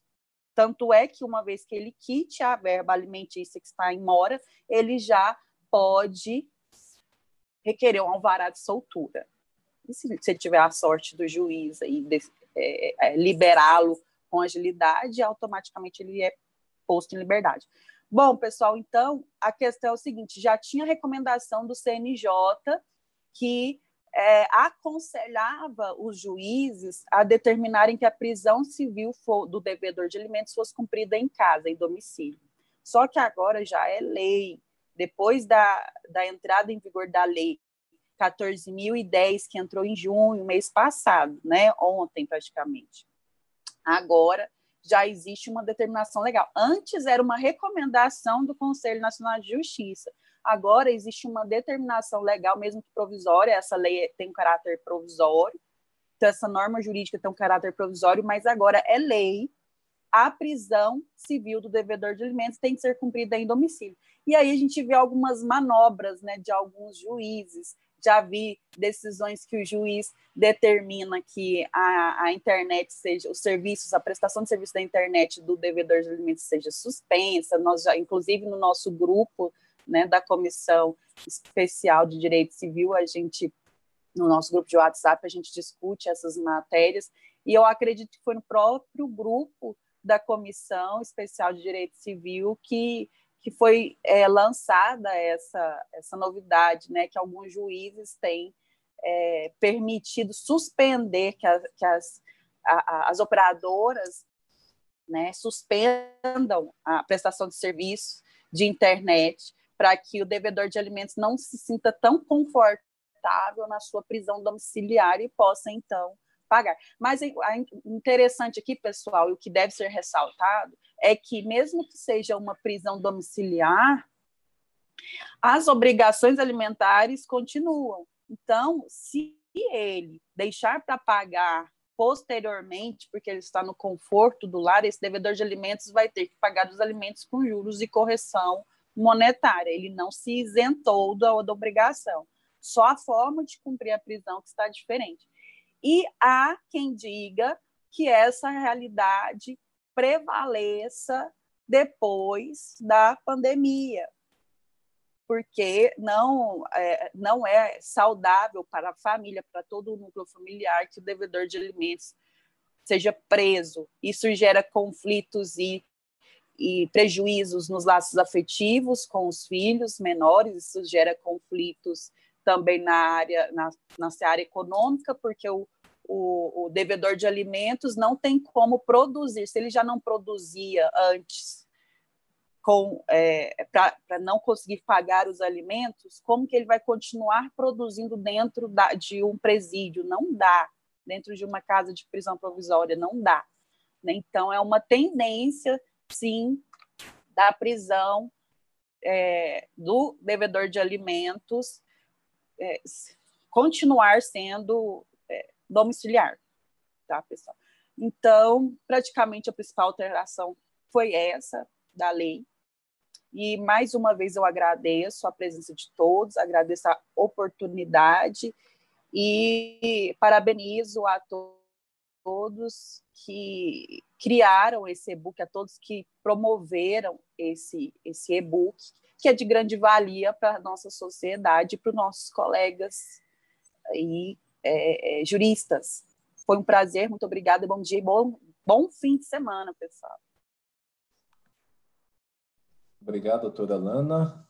Essa questão de alimentos é uma questão sensível, né? Os alimentos eles foram é, criados aí pelo Código Civil francês em 1804 e as ordenações manelinas, afocinas, filipinas, o Código Civil 16, que é o Decreto-Lei 3071, e o Código Civil de 2002, que é a Lei Ordinária 10406, e a própria Lei de Alimentos também, todas sempre contemplaram os alimentos. Os alimentos fazem parte dessa ideia, né, que a doutora estava comentando, dignidade da pessoa humana. E interessante que é, é tão importante a questão alimentar que a própria Constituição Federal, no artigo 6 passa a adotar os alimentos como direitos sociais. Os alimentos são direitos sociais, ou seja, pertencem aos indivíduos. Todo e qualquer indivíduo tem direito a alimentos. Aí que vem essa questão que a gente sempre tem que abordar. Se o pai realmente não tiver condição, a gente tenta buscar os avós, e se realmente ninguém tiver condição, o próprio Estado tem que cuidar de nós. Ou seja, o Estado cuida de nós. Quando a gente estuda direito sucessório, a gente observa que, com a morte do titular, o patrimônio era todo destinado ao Estado, porque o Estado cuidava de nós. Com a evolução do direito, o Estado passa a prestar somente alguns serviços, dentre eles segurança, entre outros. E a partir do momento que o Estado já não cuida como deveria cuidar, o direito de herança ele passa a ser um direito dos herdeiros mas em contrapartida eles têm que dar um percentual que significa um imposto conhecido como imposto causa-mortes. E essas alíquotas tendem, decorrente da pandemia, pessoal, a aumentar, porque o Estado vai precisar de incrementos para poder pagar todo investimento que ele está fazendo na saúde, seja ele legal ou ilegal, existem os investimentos, né? A doutora Lana vai ter um, um evento agora, então uma vez mais pela participação. E ela tem um evento agora às 10 horas, por esse motivo ela vai ter que sair. Isso, isso, doutor Clodal, obrigada por, por ter avisado o pessoal. Realmente eu vou ter que me retirar. Infelizmente houve essa colisão de horários aí, mas se eu pudesse eu ficaria mais, com certeza. Obrigada, tá, gente. Até mais. Obrigado. Então, pessoal, essa questão de alimentos, ela passa a ter essa grande importância. Agora, o que, que nós já tínhamos claro? Que a própria Constituição Federal falava que cabe prisão depositário infiel e falta de pagamento de pensão alimentícia. E quem é, é, estuda direito civil de forma aprofundada sempre questionou a prisão depositária infiel. Peraí, mas o Brasil é signatário do Pacto São José da Costa Rica e a gente decreta prisão por ser o indivíduo depositário infiel, não estou entendendo, porque se o Brasil é signatário, ele tem que cumprir. Então, para que eu possa ser signatário, eu tenho que ter aprovação do Congresso Nacional mediante decreto legislativo, para que realmente tenha aplicabilidade. Então, o Brasil não cumpria, até que o Supremo Tribunal Federal, na súmula vinculante número 25, pacificou o assunto. Por quê? Porque é, é, somente com a nova Constituição é que seria possível a supressão desse direito, que é um direito fundamental. E o Supremo, que é o guardião, procura corrigir, nesse caso, esse, esse, esse, esse sentido constitucional, é, falando que não cabe mais prisão. Agora, falta de pagamento de pensão alimentícia, a doutora Elona comentou. Cabe prisão? Não cabe prisão? Eu sou da ideia que prisão é instituto do direito penal, que não tem nada a ver com direito civil. Se o indivíduo não tem dinheiro, prender ele não vai resolver na dica de nada. E decorrente dessa pandemia, a tendência é que a prisão se torne domiciliar, porque o próprio Código de Processo Civil determina outras medidas para é, obrigar o indivíduo a pagar. Suspensão de CNH, suspensão de passaporte, porque a gente observa como advogado, às vezes, que o indivíduo tem uma vida, é, viaja sempre, sempre está esbanjando, etc., mas não tem dinheiro para pagar a pensão alimentícia para o filho. Então, a pedido do advogado, o juiz pode tomar as medidas, aí é um critério aberto, que é muito perigoso, porque deveria ser é, é, taxativo as hipóteses, mas deixou em aberto, o juiz toma a medida que achar necessário. Então, a partir do momento que a doutora não comentou ali que é, cortar o sinal de TV a cabo do indivíduo, né, você vai ver gente falando favoravelmente, gente de forma contrária sobre o Instituto. Mas veio para ficar, seja como for a situação de inovação, a prisão domiciliar agora passa a ser uma regra e também essa questão envolvendo aí é, a supressão de direitos né, que vão ser questionados posteriormente. Mas isso tudo traz muita repercussão, ok? Então, parabéns mais uma vez à doutora Lana. Eu vou passar agora a palavra ao terceiro palestrante, que é o doutor João Paulo Teodoro Ribeiro, que é advogado, graduado pela PUC, pós-graduando em Direito de, do Trabalho e Processo de Trabalho pela Escola de Direito e membro da Comissão Especial de Direito Civil e membro da Comissão é, CDFS da OAB Goiás, que vai falar sobre consequências da pandemia nos contratos de serviço, turismo e culturais. Então, doutor João Paulo, fique à vontade, a palavra é para o senhor.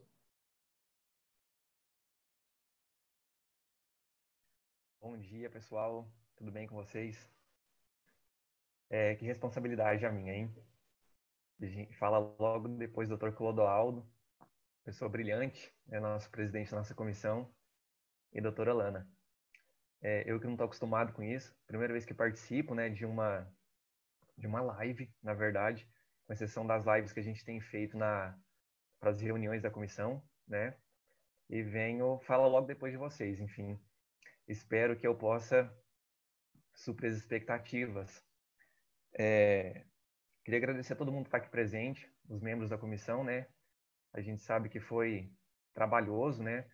A gente conciliar nosso tempo de trabalho para poder redigir esses artigos, né? Para compor, compor esse e-book. O Dr. Clodoaldo sempre foi. Tá baixo, pessoal, o som? Tá baixo? Tá, pode aumentar um pouquinho, doutor João Paulo, mais a altura da fala.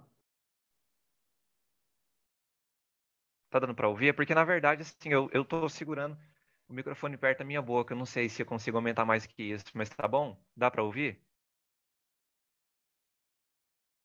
Agora, ok? Tá bom. Tá certo, estão seguindo aqui. Dr. Clodoaldo, que sempre incentivou a gente bastante nas reuniões, a gente publicar em jornais, a gente escrever mesmo, agir com a comunidade, né? A gente colocar o nosso trabalho à disposição da comunidade. Toda reunião da comissão a gente sempre foi incentivado a fazer isso pelo nosso presidente, né? E acabou surgindo esse e-book, né? A colaboração de todo mundo. A gente conseguiu publicar esse e-book uma recomendação que a gente teve na, na publicação desse e-book, quando a gente foi escrever nossos artigos, era tentar escrever de uma maneira simples. É, além dos colegas advogados, a gente quer destinar esse e-book também para a comunidade, né? Para que as pessoas possam ler esse e-book, para as pessoas usarem como manual, na verdade, né? É, algum problema que eles tiverem, procurar o nosso e-book e está ali disponível algum artigo a necessidade de procurar um advogado, né? Mas vai colocar mais ou menos um paradigma para a pessoa buscar os direitos dela, enfim, nessa situação que a gente está vivendo agora. É, o, o, o meu tema, pessoal, ele é relacionado com o direito do consumidor. Pessoal, vocês estão me ouvindo? Porque parece que para mim está travando aqui. Tá ok? direito do consumidor, como eu estava dizendo. Essa área que é bastante democrática, né? Eu acho que todo mundo aqui, independente da área que trabalha no direito civil, e até o pessoal que não trabalha com direito civil, não é raro aparecer para a gente alguém com um questionamento nessa área de direito do consumidor, né? Eu acho que todo mundo em algum momento é consumidor ou prestador de serviço. Então, assim, mesmo que não seja um cliente, sempre vem um familiar, um amigo, alguém sempre vem perguntar alguma coisa, algum problema que teve com uma relação de consumo, né? E esses problemas não são raros, né? Acontecem assim cotidianamente. E com a pandemia isso intensificou, né? É, o direito civil em geral teve esse esse tá tendo esse enfrentamento, né? Muitos problemas surgindo e consumidor não é exceção. Eu, eu, o foco principal do meu artigo, pessoal, é sobre essas empresas que desenvolvem suas atividades é, nos ramos da cultura e do turismo, né? Elas foram fortemente atingidas pela pandemia, uma das primeiras coisas que foram impedidas de acontecer quando o pessoal, quando a gente decretou esse estado de calamidade pública, foram exatamente os voos que foram cancelados, é, hotéis que foram fechados, é, eventos assim, aniversários, casamentos em salões, né, que tinham sido organizados, eles tiveram que ser fechados porque essas atividades elas exigem, quando não assim, aglomeração de pessoas, né, como é o caso de cinemas, teatros, enfim, exigem que as pessoas se desloquem de um lugar para o outro. É, muita gente tinha viagem marcada para agora, né? Tinha planejado viagem há muito tempo e teve que cancelar essa viagem, ou pelo menos né, adiar esse plano, porque esses voos foram cancelados, hotéis foram fechados, restaurantes foram fechados, e essas empresas não puderam prestar. O serviço tinha sido contratado pelos consumidores. É aquela questão que o Dr. Rodaldo falou é, ninguém é culpado, na verdade. Né? As empresas queriam, de fato, prestar o trabalho que elas, os contratos que elas haviam né, estabelecido com os consumidores. Os consumidores queriam, de fato, né, fazer sua viagem, celebrar seu casamento, é, se hospedar no hotel que havia, enfim, reservado, e não puderam. Não puderam porque o poder público impediu, né, para evitar a propagação do coronavírus. Então, é, o, o, foi editada essa medida provisória, 948, que ela vem para regulamentar essa situação. O objetivo da medida é evitar mesmo que esses contratos eles sejam rescindidos e que as empresas tenham que devolver imediatamente os, valores que foram pagos pelos consumidores. Como a gente já tinha dito aqui também, é, essa, esse, esse rompimento de contrato instantâneo, ele realmente iria fechar muitas empresas, ele realmente iria fazer com que muitas empresas não tivessem dinheiro em caixa para devolver esses valores para, para os consumidores, né? Então, o objetivo realmente é evitar esses cancelamentos de contrato, né? E dar uma sobrevida para essas empresas, né? Fazer elas conseguirem ter um respiro e continuarem existindo depois da pandemia. Essa medida provisória, ela traz quatro alternativas né, para o consumidor e para as empresas, para essas empresas dos setores de turismo e de cultura. Essas empresas, pessoal, eu queria deixar claro assim, são as mais diversas, né? A gente pode a gente pode citar, por exemplo, hotéis, pousadas, é, restaurantes, locadoras de automóveis, é, cinemas, teatros, shows, organizadores de evento, todos eles estão abrangidos por essa medida provisória. Assim, a última hipótese, como eu disse, que a medida provisória traz, é realmente o rompimento do contrato e a devolução dos valores. Né? A primeira alternativa que ela traz para o consumidor e para a empresa é remarcação do evento para uma data futura. Então, suponhamos que alguém havia planejado uma viagem, marcado essa viagem para agora, durante o período da pandemia, né, sem saber que ia acontecer essa pandemia. O que a medida propõe, como primeira alternativa, é remarcação desse evento, seja um casamento, enfim, um aniversário, uma viagem, uma hospedagem em hotel, um show, né, uma peça de teatro, enfim, que ele seja remarcado para uma data futura.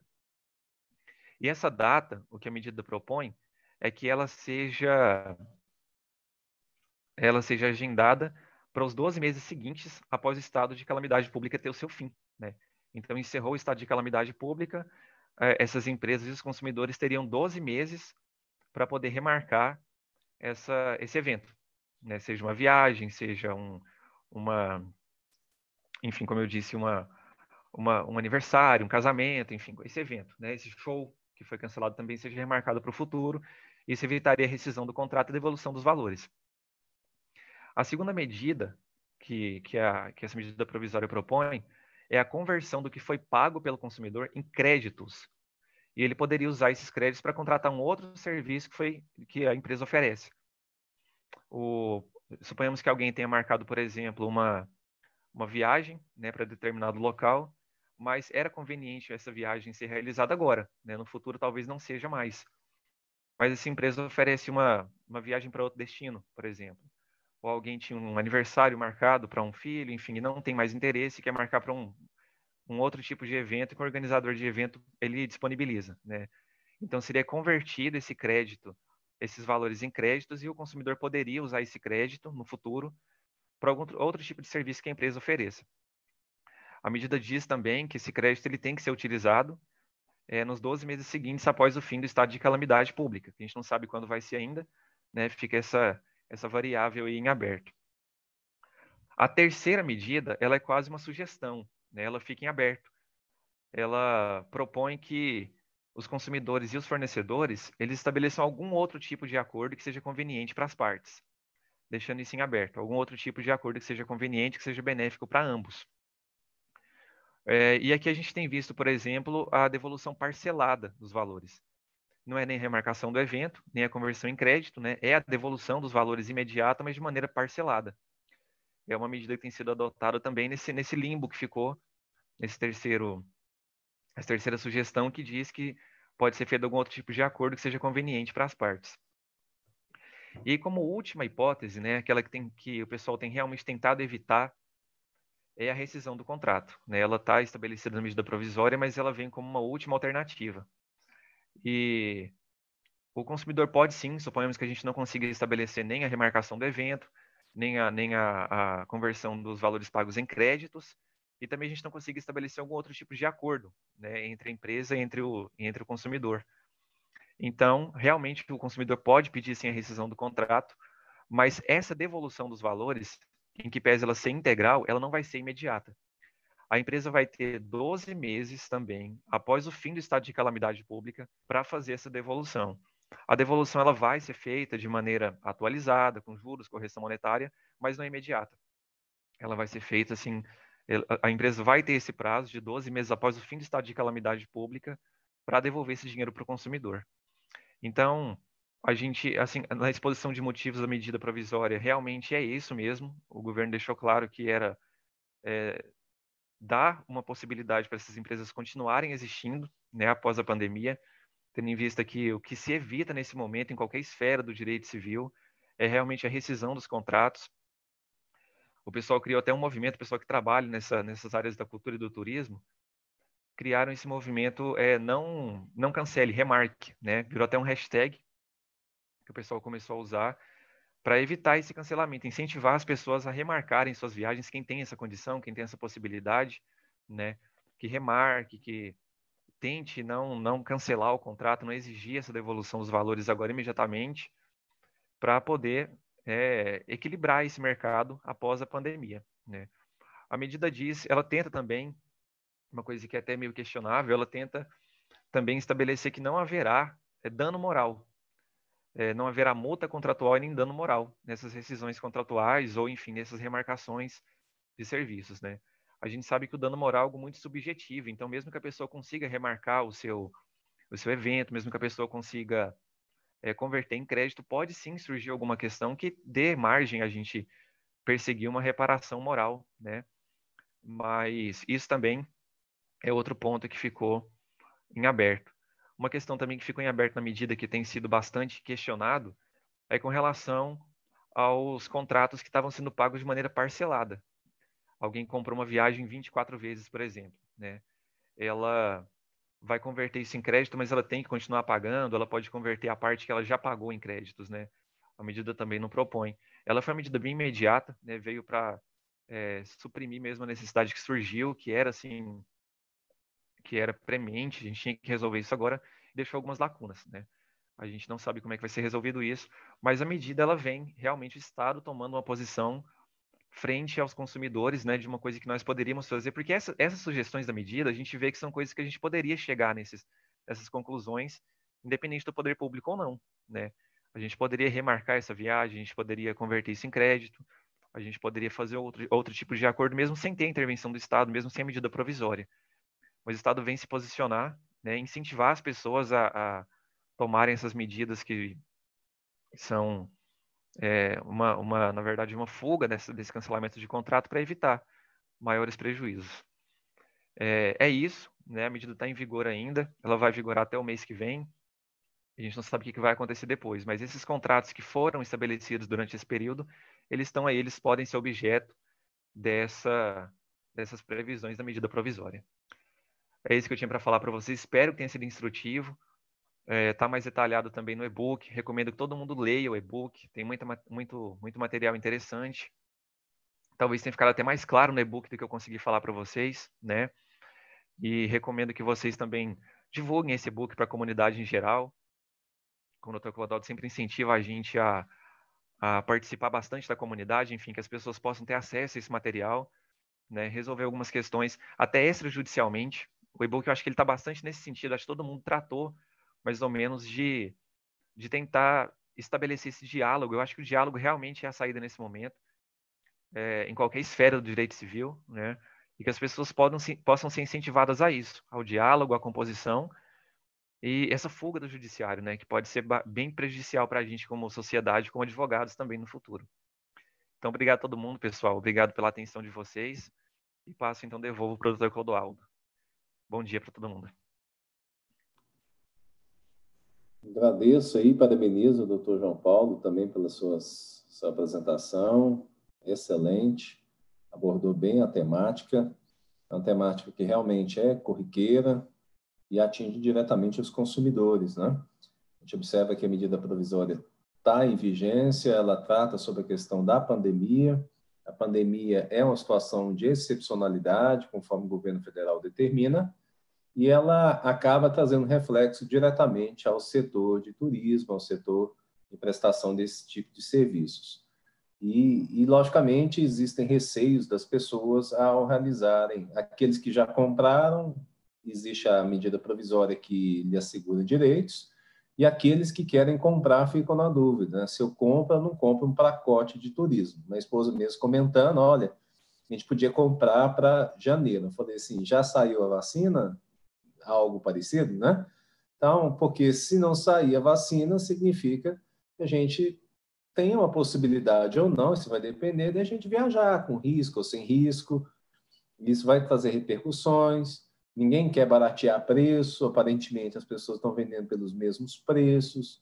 As pessoas no país elas precisam entender que para conseguir ter uma retomada das atividades é necessário fazer algo a mais, o que não vem sendo feito, infelizmente, no cenário brasileiro. Então a questão é: vou comprar passagem, quem me garante às vezes também que aquela empresa não vai falir? a própria TAM pediu recuperação judicial nos Estados Unidos e provavelmente talvez peça também no Brasil. A Avianca pediu falência. Então, realmente a situação é muito periclitante. Então, para realizar negócio jurídico, sempre é adequado ter calma. É uma situação que tudo que você for fazer, você vai ter que pensar com muita calma e analisar a lei, e logicamente a lei pode mudar a qualquer momento. Então, hoje existe essa segurança que, às vezes, o doutor João Paulo comentou o princípio da legalidade, às vezes a empresa não obedece. Você que está aí desse lado, que é consumidor ou consumidora, você vai exigir aquilo que está na lei, às vezes a pessoa que está do outro lado não cumpre a legalidade. Por isso que é fundamental o operador do direito para corrigir essas distorções que ocorrem no dia a dia da sociedade brasileira e sociedade goiana. Então, por isso que a informação é importante. Muitas pessoas não sabem, como o doutor João Paulo comentou, sobre esse assunto, porque ninguém escusará conhecimento da lei. Essa é, é, é a regra que nós temos. Mas, na prática, a informação é princípio basilar, e toda vez que a gente repassa essa informação, ela se solidifica e a sociedade passa também a ganhar mais com isso. Então, uma vez mais, parabéns, doutor João Paulo. Vamos dar continuidade. Doutor Tiago, quer falar? Clodoaldo? Posso, posso só fazer uma, um acréscimo na fala do nosso colega? Bom, o que, que acontece? É, eu acho que a questão abordada é, pelo Dr. João Paulo foi de grande importância no seguinte aspecto. A relação de consumo ela é a relação basilar para dar todo o sustentáculo é, as relações empresariais, né?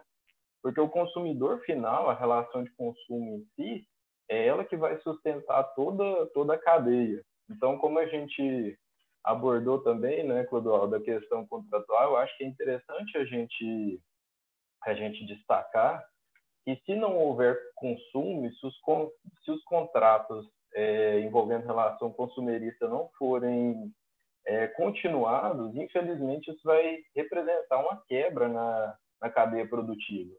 E aí, essa, essa quebra realmente ocorrendo, né, essa ruptura, não havendo consumo, havendo diminuição do consumo, por consequência, vai repercutir nas relações empresariais, trabalhistas. E todas as demais. Então, é o que eu disse.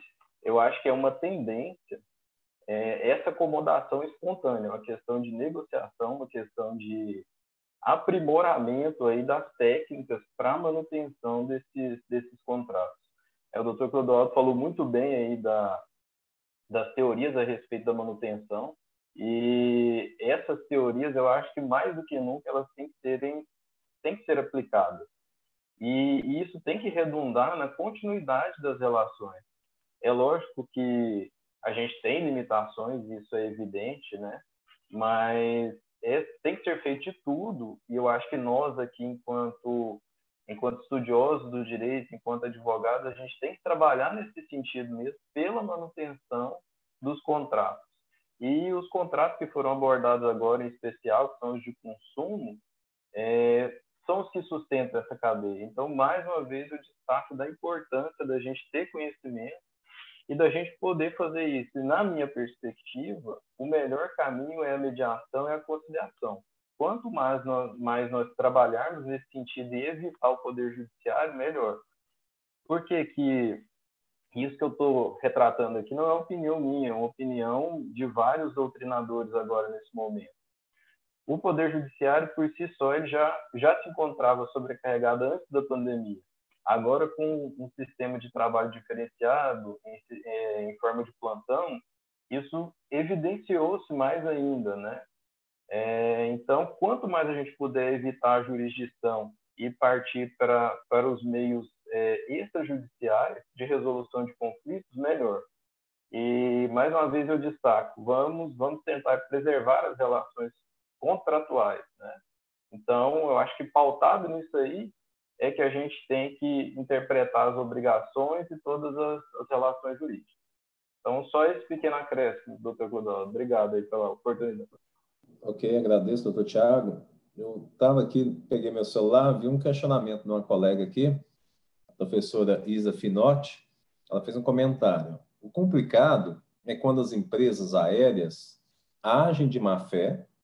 Comprei uma passagem no dia 28 do 5, um voo direto, Dia 6 do 6, recebo um e-mail alterando o voo, passando para uma escala em São Paulo por duas horas. Então, pode acontecer situações como essa ocorrerem. Interessante que poucas pessoas sabem, eu passei por uma situação dessa, de alteração de voo, foi remarcado meu voo para outro dia, sabe? Em relação à Copa do Mundo. Ah, mas a Copa do Mundo vai ser no Brasil eu já tinha comprado a passagem, aí falou assim, olha, por uma questão de segurança, a área lá vai ficar fechada, o seu voo vai para outro local. Então, eu paguei mais caro para ter um voo melhor, eu fui condicionado em outro lugar para poder fazer outro voo. Existe uma, uma resolução da ANAC, que é a resolução 400 de 2016, que fala que qualquer alteração no voo, aí ela faz o regramento, os limites, mudança de itinerário, é, mudança de rota, como foi o caso específico dessa colega, é direito do consumidor o direito de remarcar sua passagem para qualquer período que quiser. Eu lembro que minha passagem era para junho, eu consegui remarcar para julho, que é um período de alta temporada, e a resolução fala que não pode ser cobrado nenhum centavo. Então, pelo mais que a lei exista, Isa, a gente, quando vai buscar a empresa, a empresa finge que não sabe, finge morta. Então, o meu direito começa quando o outro termina. Mas é necessário tornar claro cada vez mais para o consumidor dos seus direitos, e agências reguladoras seriam esse papel delas, mas infelizmente elas não cumprem. E se fizessem de forma adequada, eu teria certeza que a gente não estaria debatendo esses assuntos assim. Tá? Só, só debate assunto nesse sentido diante de um país que, infelizmente, às vezes, não observa né, o regramento legal pela qual deve se cingir. Então, agora vamos dar continuidade. Vamos para a quarta palestra, que é a doutora Raquel Gomes Tiago Borges, advogada atuante na área civil, especializada em direito civil processual civil, e membro da Comissão Especial de Direito Civil da OAB Goiás, que vai falar sobre a cobertura dos planos de saúde e a Covid-19 Doutora, abra o microfone, fique à vontade. Bom dia a todos. É, é um prazer fazer parte desse momento, de compartilhar conhecimento com todos vocês. Eu gostaria de agradecer a presença de toda a comissão que ajudou a realizar, a tornar possível esse book que, como bem falado amplamente, que ele é direcionado a toda a comunidade, assim, não só para os colegas advogados, mas que ele tem essa função de esclarecer esses pontos que mais estão entrando em contradição, assim, nesse período de instabilidade que é a pandemia, né? Agradecer ao professor Clodoaldo, que tornou tudo isso possível, e a minha tratativa se relaciona à cobertura dos planos de saúde, é, no que tange ao oferecimento de atendimento e tratamento aos casos de Covid-19. E falar sobre planos de saúde em um período de crise sanitária acaba se tornando, por um lado, mais complicado, porque estão surgindo sempre novas regras e alterações que atendam essa nova realidade, mas que isso não é um problema se conseguimos pensar no modo de como a legislação funciona, preservando quais direitos fundamentais, quais princípios devem prevalecer mais em cada momento, se é o direito à vida, se é o direito à saúde, em casos específicos, se esses dois primeiros ficam preservados com a liberdade de contratação, que foi muito bem falado anteriormente, que a questão contratual, e tudo isso é possível para analisar em cada caso, incluindo também a questão do, da pandemia, né? E antes eu gostaria só de colocar aqui um dado interessante, que o número de adesão aos planos de saúde no mês de março, que foi quando estourou a pandemia, em relação a fevereiro, aumentou em 3%, 3,2%.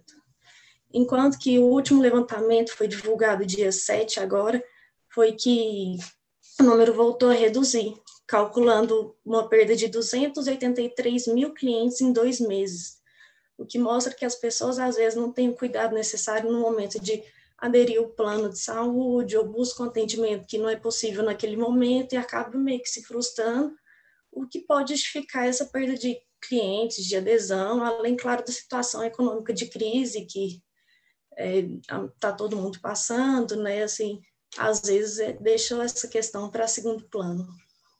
E sabendo, assim, reiterando que o e-book pode ser levado a muitas pessoas fora desse mundo do direito, da advocacia, eu coloquei no meu artigo de forma mais clara possível a, a sistemática que envolve os contratos de plano de saúde, que é a modalidade de adesão, que são cláusulas pré-determinadas pela parte mais qualificada, nesse caso a empresa operadora dos planos, e cabe ao consumidor apenas a aceitação desses termos estabelecidos. Então, essa situação fez com que a legislação vigente atuasse com os meios necessários para garantir a equidade nessa relação. Então, vem a Constituição Federal, que está aí para garantir o nosso direito à saúde, então, direito à vida, à saúde, e tem a legislação infraconstitucional que estabelece os meios que regulamentam a, essa manutenção da vida e da saúde.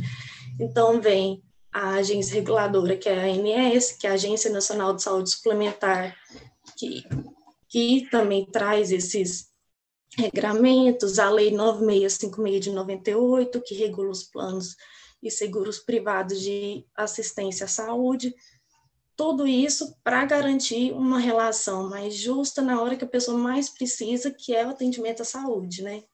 E quando a gente trata de um paciente com a COVID-19, a primeira coisa que assim, quem é usuário do plano de saúde vai pensar que se seu tratamento vai ser coberto nesse momento que ele mais vai necessitar.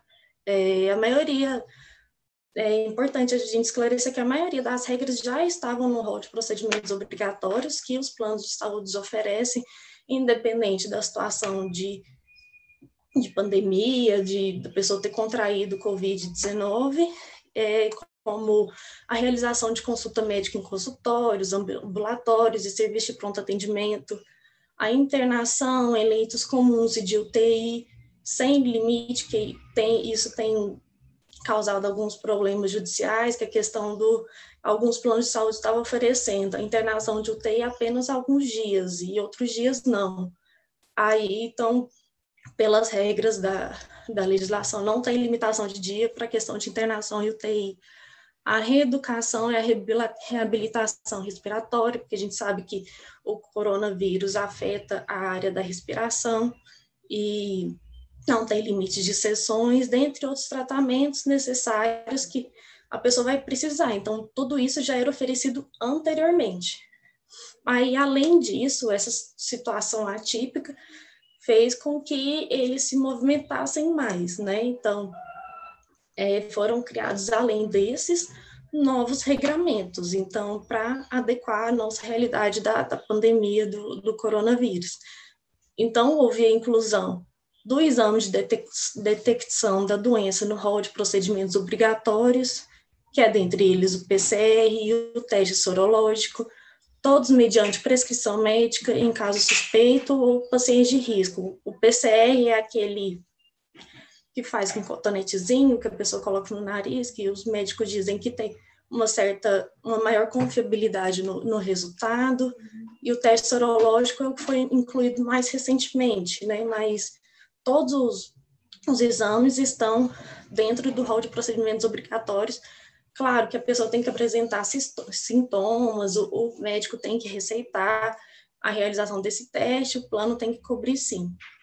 E, além disso, tem a segunda novidade, que é o serviço de telemedicina, que abrange toda a prática médica realizada à distância, independente do instrumento utilizado para essa relação. Então, podem ser realizadas consultas médicas, emissão de laudos receituários, tudo dentro dos parâmetros determinados na lei específica. É, eles criaram uma lei específica sobre o serviço de telemedicina que vai explicar toda essa situação. O médico tem que ser credenciado no plano de saúde, tem é, as situações que ele pode emitir essa consulta via meios de internet, online, e, e a pessoa pode, tem que assinar um termo falando que ela concorda com esse atendimento, de porque de toda forma para preservar os dois lados, tanto o médico quanto o paciente. E quando a gente fala em plano de saúde, acho que a discussão maior se encontra na carência, né? Que é a tão falada carência, que é aquele período que o contrato firmado passa a ter validade. Mas essas regras, elas não foram alteradas à realidade do coronavírus, uma vez que já atende os casos em que sua maioria são de urgência e emergência. Então, a própria lei de, de, dos planos de saúde estabelece o máximo de 24 horas para cobertura em caso de urgência, urgência e emergência. Então, se a pessoa fechou o contrato hoje de plano de saúde, ela contraiu a doença daqui 48 horas mas em uma situação, claro, de emergência, ela precisa de uma internação, precisa de uma UTI, um atendimento rápido do médico, ela vai ter garantido isso. E se o plano de saúde negar, é aí que entra o nosso papel como regulador dessa situação. Acho que a gente entra, os advogados estão vindo meio com isso, né, para regular, para regular, vem ao judiciário e e mostrar que às vezes uma negativa indevida, né, que ela, ela deveria, ele deveria cobrir em tais casos, e quais outros casos é, o plano de saúde não deveria cobrir o atendimento. E tirando essa questão de situação de urgência e emergência, tem o prazo máximo de carência de 180 dias para os demais casos. Então, se a pessoa não tem não, não é a pessoa adquire o coronavírus, mas tá tudo bem, não tem sintoma, não tem nada, então aí ela já entra na regra geral. Então aí já fica os 180 dias de prazo de carência para ela ter a, o, o, uso do, do, plano de saúde dela. O que deve prevalecer nesse período é, é a gente ficar atento a, a, a esses detalhes, entendeu? Se é emergência, se não é, se houve, se o plano de saúde negou, por que, que ele negou? Buscar essa informação, muitas vezes eles não informam. É, se é a justificativa dessa negativa, então a gente tem que correr atrás disso e no, no final até mesmo buscar o judiciário se a gente não conseguir ter o atendimento necessário, né? Que é um momento que, é, quando se trata de saúde, a manutenção da vida, a gente precisa, assim, de, desse atendimento. E fazendo um link com, com os dados, assim, a opinião minha acerca da que, que caiu o número de adesão de adesão aos planos de saúde, eu imagino que às vezes a pessoa imaginava que aderindo hoje poderia se consultar com qualquer médico amanhã por meio do plano. E se formos pensar na prática, é, existem situações específicas que permitem o atendimento do plano e que às vezes o princípio do direito à vida está garantido. Então, pesa o princípio da liberdade contratual. Tudo tem que ser ponderado e analisado cada caso, entendeu? Que é, é só pesar princípios, né? Que, que a gente fala muito no, no direito civil, né? Enfim, acho que é, eu tentei fazer uma, um resumo assim bem rápido de, de tudo que, que eu falei, assim mesmo. É, muito obrigada pela oportunidade. Eu acho que esse e-book está riquíssimo, tá, tem muitas informações. É, vale a pena toda a comunidade, todo mundo participar, todo mundo ler e, e é isso. Muito obrigada. Então, agradeço, doutora Raquel Gomes, pela sua explanação sobre a cobertura dos planos de saúde em razão da Covid-19. É um tema importantíssimo, relevante, né? e ela soube bem aprofundar aí a temática para nós. É, agradecer também a presença pelo YouTube, fiquei sabendo que o procurador Anderson Máximo também está nos prestigiando com a com a sua presença online, assistindo as nossas palavras, né? Mandou aqui dando os parabéns para todos, né? mandar um abraço para meu amigo e vamos dar é, essa temática também que a doutora Raquel comentou é uma temática que realmente me chama bastante atenção, porque a gente sabe que o plano de saúde no Brasil tem uma novela, né? Uma situação muito diferenciada, né? Eu lembro que a gente já passou por jurisprudências de limitação do tempo de internação, contratos que têm cláusula restringindo o atendimento às pessoas. É, plano médico, logicamente, é uma atividade econômica, mas a gente está trabalhando com vida, né? E os planos médicos agora estão numa situação bem diferenciada porque aumentou também o número de utilização do plano em si. Então, as pessoas que ficam realmente, efetivamente doentes, que vão ser internadas, né, o nível de, de, de, comprometimento dessas pessoas é muito grande e os planos de saúde, logicamente, passam a gastar mais. De certa forma, até um, uma questão envolvendo o exame, né, pelos planos de saúde para determinar se o indivíduo tem ou não Covid. Estava né? sendo questionado recentemente a, a ANS, Agência Nacional de Saúde, que é a agência reguladora, ingressou com pedido judicial para que fosse suspenso né, esses exames pelos planos médicos. Eu não entendo a razoabilidade sobre isso, porque nós estamos trabalhando com vida, com pessoas, com dignidade, não tem justificativa nenhuma que me convencesse do sentido contrário.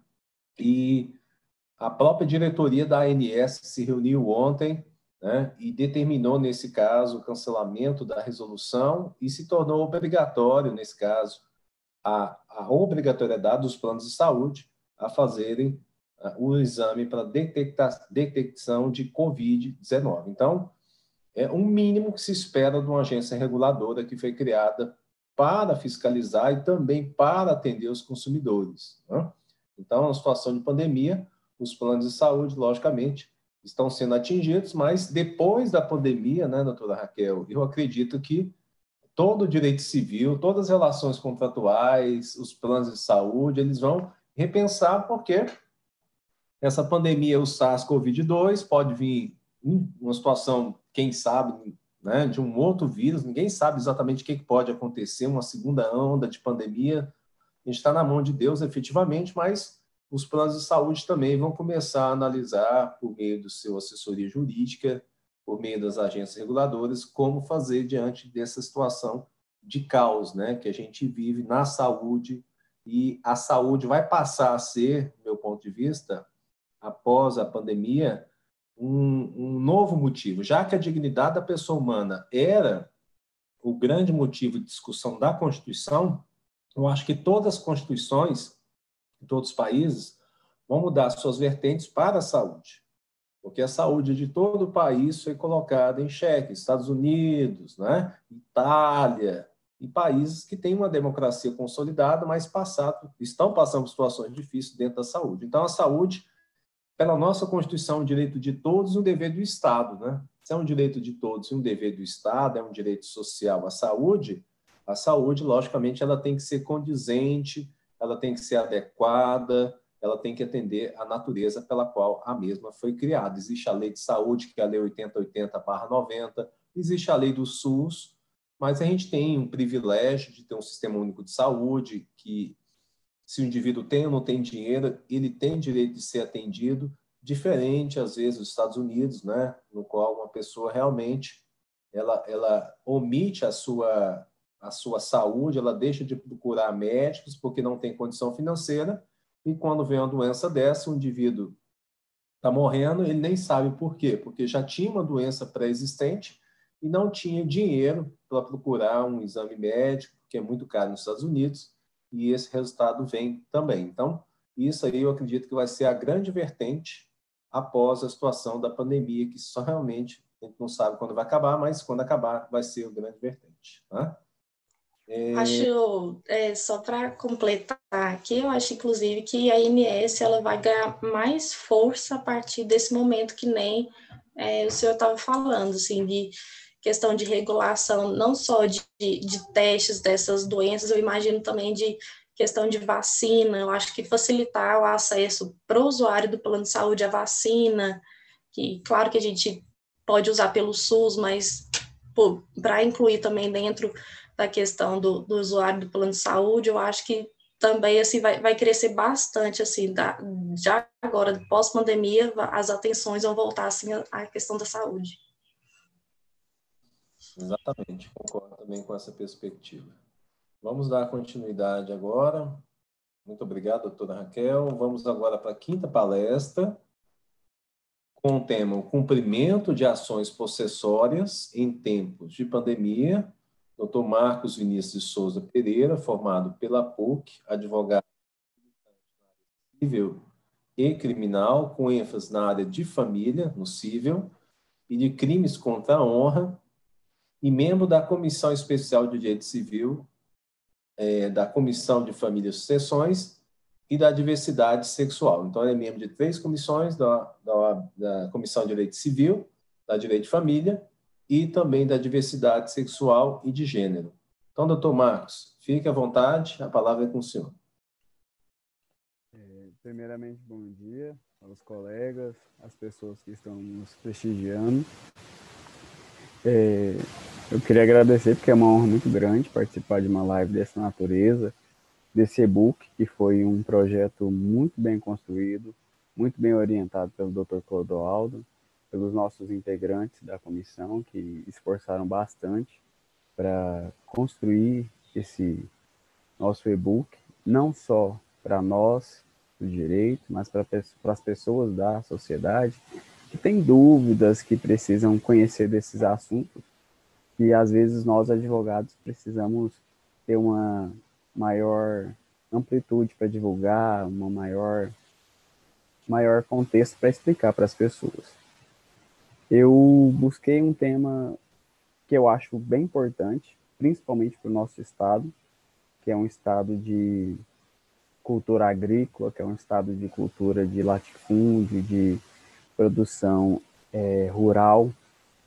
Então, o meu tema é o cumprimento das ações possessórias em tempos de pandemia, que são ações que, ao meu ver, versam sobre principalmente a garantia e proteção das nossas propriedades. O direito proprietário que nos acompanha desde acho que desde que o homem é homem, ele quer garantir a sua propriedade, a sua posse das suas coisas.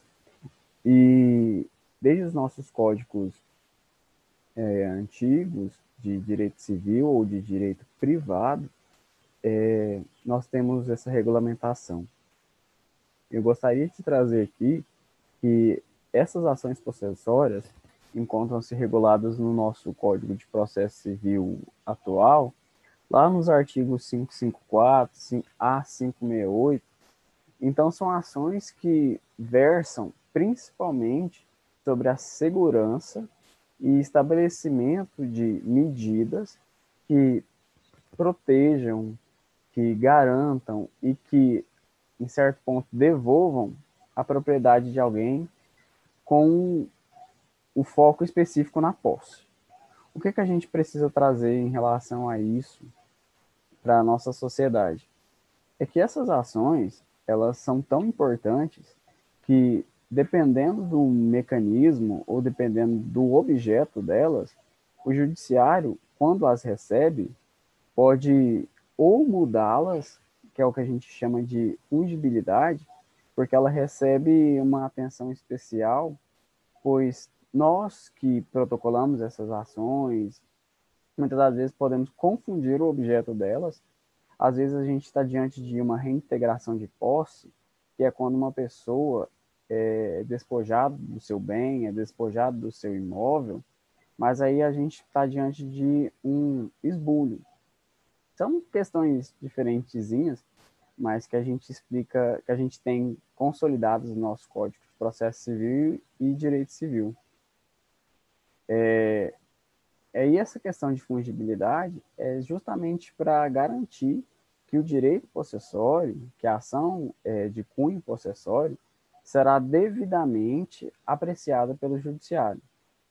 Em relação às ações, tem um dado interessante aqui em Goiás, que em 2010 foi feito um estudo pela UFG, que existiam cerca de 400 406, 410 ações de cunho possessório só para latifúndio. Ou seja, um estado tão rico em latifúndio como o nosso, tão rico em propriedades rurais, só de latifúndio tinha 406 ações possessórias. Então, se você parar para pensar que essa fungibilidade nessas ações resolve, é, resolve aquela problemática de ah, judiciário precisa reconhecer essas ações, precisa dar uma posição sobre essas ações, você está diante de um direito processual é, bastante enérgico, bastante dinâmico. Passando um pouquinho mais adiante nesse processo, é, o direito processório sempre vai versar sobre o juízo onde está o bem. Por isso que eu falei do Estado de Goiás.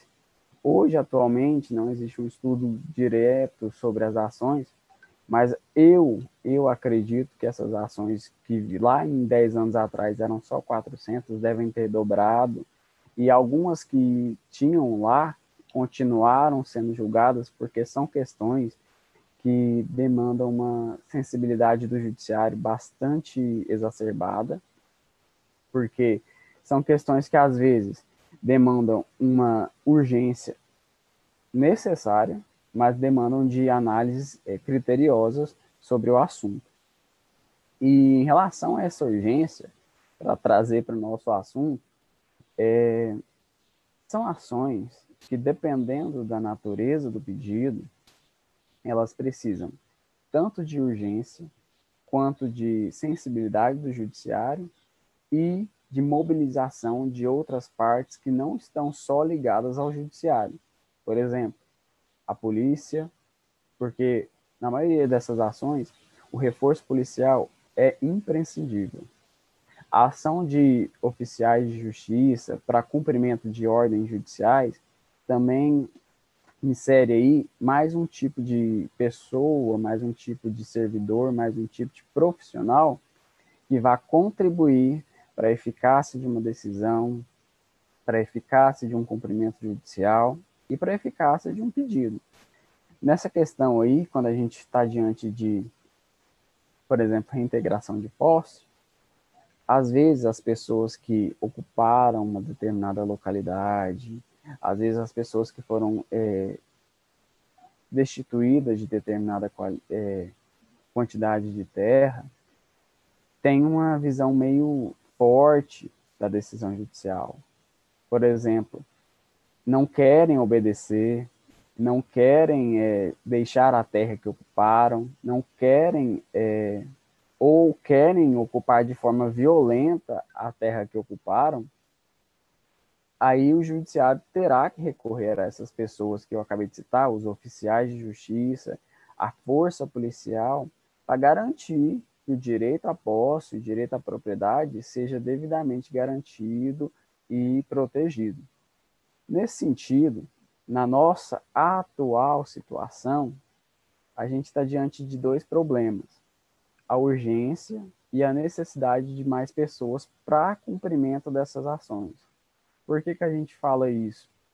Porque quando você compara um direito como direito à propriedade, que é um direito que, como eu dito, é bastante, foi bastante, foi, é bastante defendido e garantido pelos nossos códigos civil, pela Constituição, a gente está diante de um direito agora, que é o direito à saúde, o direito que em si vai chocar um com o outro.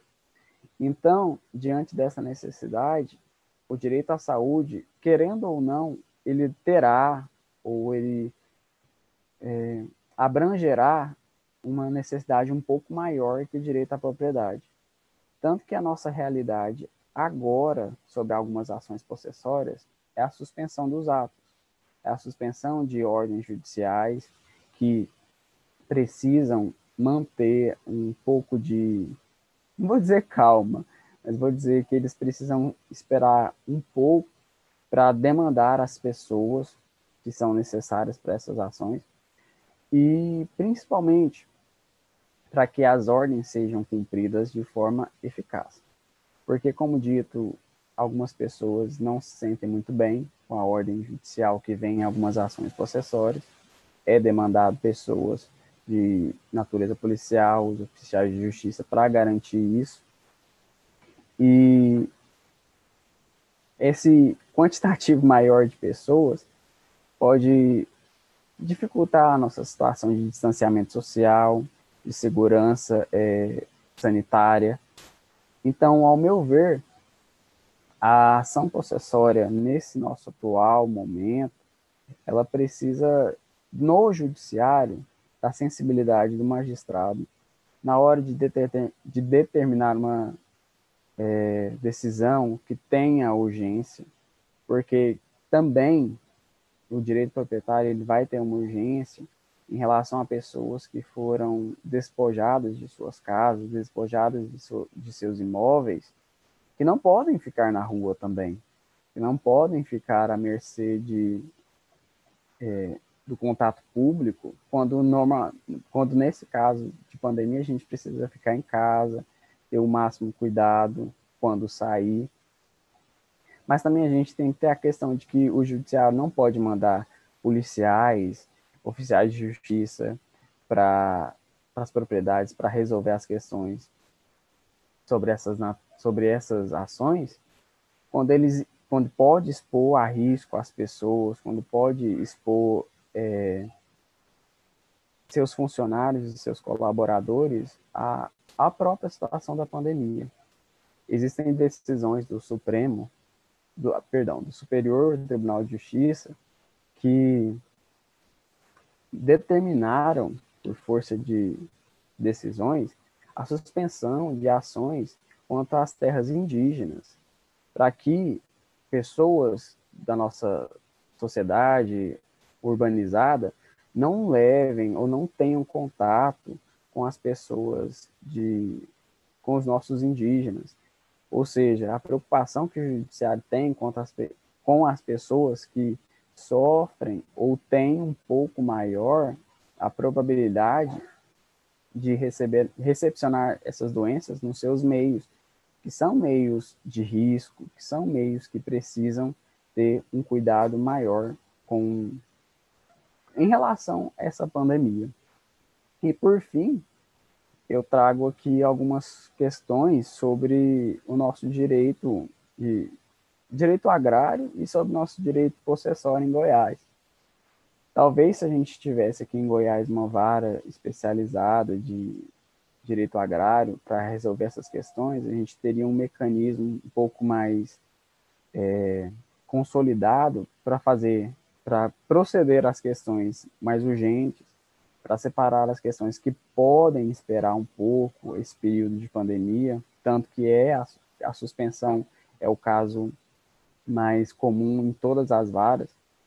E a gente não tem essa vara agrária aqui em Goiás, mas são distribuídas para as varas cíveis, que na maioria dos casos, a maioria dos juízes que julgaram nos casos aqui em Goiás, até mesmo no Centro-Oeste, é, essa, tiveram essa sensibilidade de suspender, de aguardar alguns prazos, pedindo a compreensão das partes e pedindo, solicitando aqueles que forem integrar essas questões de ações possessórias é, entendam que é uma situação complicada, é uma situação que demandaria do judiciário a exposição de seus funcionários e isso, como dito, não pode é, ficar abaixo do direito de propriedade. Então, nesse choque de direitos proprietário e de saúde, o direito à saúde, ele precisa, e ao meu ver, ele tem que ser sobreposto. Não, sobreposto não, tem que sobrepor ao direito proprietário com as ações possessórias. Então aí eu espero ter trago um, um conhecimento mais tranquilo sobre essas ações, sobre essa situação de ações possessórias que acometem o nosso direito, a nossa sociedade. E espero que nosso e-book contribua para as dúvidas das pessoas, para, para aqueles que participam atual, atuando nessas áreas, e para as pessoas que podem estar envolvidas nessa situação de necessidade de ações possessórias, a reintegração de posse, o esbulho, o interdito probitório, é, que entendam essa necessidade de aguardar um pouco e que, dependendo da situação de urgência, é, recebam do judiciário a sensível decisão sobre a manutenção, reintegração ou garantia de posse. Então, agradeço mais uma vez à comissão, aos meus colegas e à ESA e ao AB Goiás por ter nos dado esse espaço para transmitir essas nossas questões que a gente procurou compilar no nosso e-book digital. Obrigado. Doutor Marcos Vinícius, excelente explanação a respeito da temática. É, o doutor Clodoaldo, ele ele caiu aqui na, na transmissão na, na, internet, mas eu vou dar continuidade aqui, vou até fazer um, um comentário a respeito dessas ações possessórias, um caso prático. Eu uma vez cumpri uma, uma decisão é, e a parte questionava como que essa decisão deveria ser cumprida. Isso eu estou falando, lógico, antes da, da pandemia. Da pandemia. E o juiz determinou até que eu conseguisse um abrigo antes de cumprir a ordem, porque a pessoa era carente, era doente. E ela tinha ainda cerca de oito animais lá, oito cachorros. Não. Então, até esse questionamento foi feito e o juiz também determinou que antes de cumprir a ordem, em decorrência da situação, é, a gente tentasse também conseguir um abrigo para esses animais. Então, observem, se antes da pandemia a situação já era essa, hoje, com a pandemia e com, a, com o direito à vida e à saúde, né, que nós estamos falando de valores constitucionais, é, direitos fundamentais, como está sendo para cumprir essas ordens no momento? Eu não tive oportunidade ainda de cumprir nenhuma, a gente está com algumas em mas ainda não saiu a liminar, mas eu acredito que até em função da limitação em decorrência do plantão judiciário, da, do quantitativo de servidores que necessitam cumprir essa ordem, né? De, de oficiais de justiça e do reforço policial, isso com certeza está mais complicado é uma, e é um fato que a gente precisa encarar, né? Eu não sei Sim. se essa é a perspectiva do doutor Marcos Vinícius, mas eu acredito que pela explanação dele também seja nesses termos, né? Exatamente. Em relação ao Poder Judiciário, a gente tem os provimentos do TJ aqui de Goiás, que suspendeu a, os mandados com acompanhamento oficial é, pessoalmente. Então, é uma situação que vai demandar tanto do judiciário a sensibilidade de não mandar os seus colaboradores para essas para cumprir decisões e vai demandar também do judiciário em relação aos, magistrados estipular medidas é, dinâmicas que atendam a proteção, ao resguardo da propriedade, mas que se atentem principalmente à saúde das pessoas envolvidas no processo lá que receberão a, a decisão e dos que vão é, garantir que ela se cumpra. É, com certeza. Agradeço mais uma vez a sua participação e eu passo aqui para a próxima apresentação, que é o doutor Matheus Arantes, com a temática a importância da composição extrajudicial em tempos de pandemia e os reflexos da judicialização excessiva. Só voltando aqui Doutor rapidinho. Mateus. Ah, pois não, doutor Codoro. Consegui voltar, agradeço aí o doutor Tiago. Tive um problema na internet, mas estamos de volta. O doutor Tiago fez aí a, temática, né, a importância da composição extrajudicial em tempo de pandemia, os reflexos da judicialização excessiva. O doutor Matheus Silva Pereira é advogado, graduado pela PUC, pós-graduado em Civil e Processo Civil e membro da Comissão Especial de Direito Civil da OAB e secretário no Grupo Permanente de Discussão de Direito Civil da Associação Nós e a Nova Advocacia. Então, doutor Matheus, o senhor tem a palavra, fique à vontade. Obrigado, doutor Tiago. É, bom dia a todos. Eu queria cumprimentar, é, primeiramente, aí, nosso presidente Lúcio Flávio, o comandante da ESA, Rafael Lara, o nosso querido professor e doutor aqui, presidente da Comissão Especial de Direito Civil, doutor Clodoaldo, nosso vice-presidente, doutor Tiago, e todos que aqui estão nos assistindo hoje. Como o doutor Clodoaldo disse, hoje eu vou falar um pouco para vocês sobre a importância da composição extrajudicial é, e os reflexos que a judicialização excessiva traz, né, decorrente da pandemia. É, todo mundo já sabe, mas assim, não custa relembrar, é, desde que o, coron, o Covid-19 desembocou no Brasil, né, desembarcou no Brasil, é, rapidamente instalou-se na sociedade um grave caos econômico, é, social e, e, sanitário. E, de, é, entre outros fatores diretamente ligados ao vírus, é, as políticas públicas foram um fator muito decisivo para o caos que se instalou no Brasil. No estado de Goiás, para evitar a disseminação desse patógeno, é, foram adotadas medidas repressivas e preventivas para é, em benefício da coletividade, para que tentasse ao máximo evitar é, a, a, que o vírus se espalhasse né, em toda a sociedade.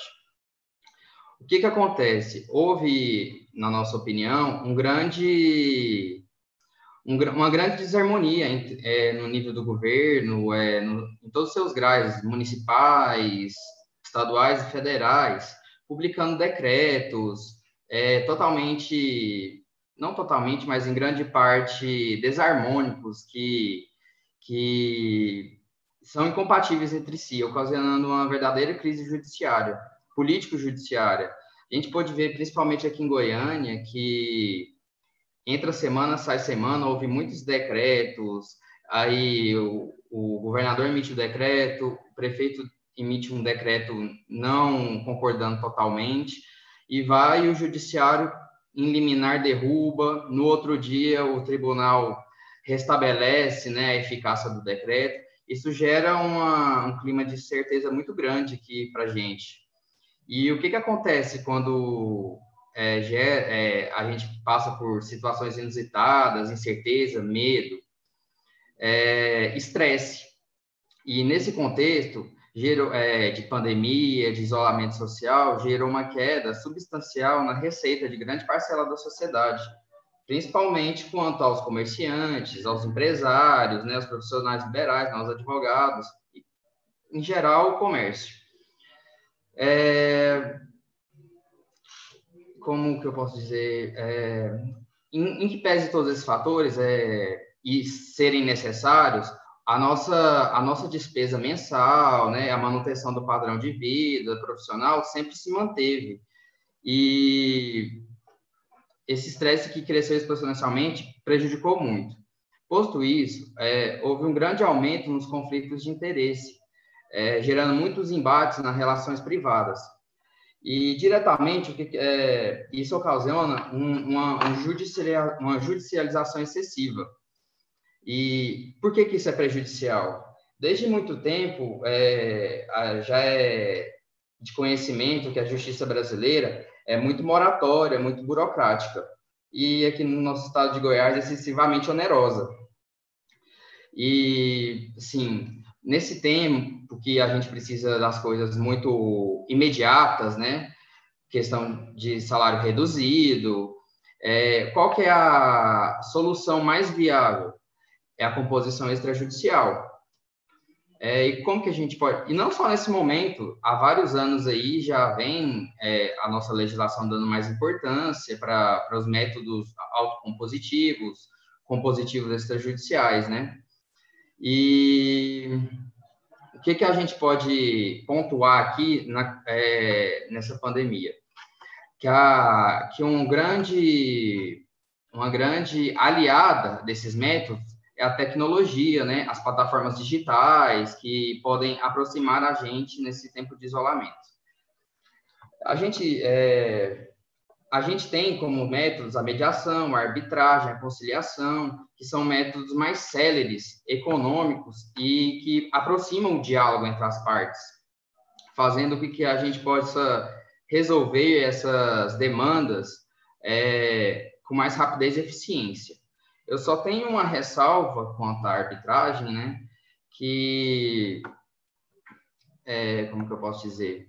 Ela, dentre os métodos de, de, é, de composição extrajudicial, ela é como se fosse um processo, só que extrajudicialmente. E eu acho que é muito temeroso algo que estreita nossas possibilidades, né? Porque de uma sentença arbitral é praticamente irrecorrível, né? Se ela for desfavorável a você, é, é muito difícil reverter isso. Então, eu não vejo muito com bons olhos, é meio temeroso.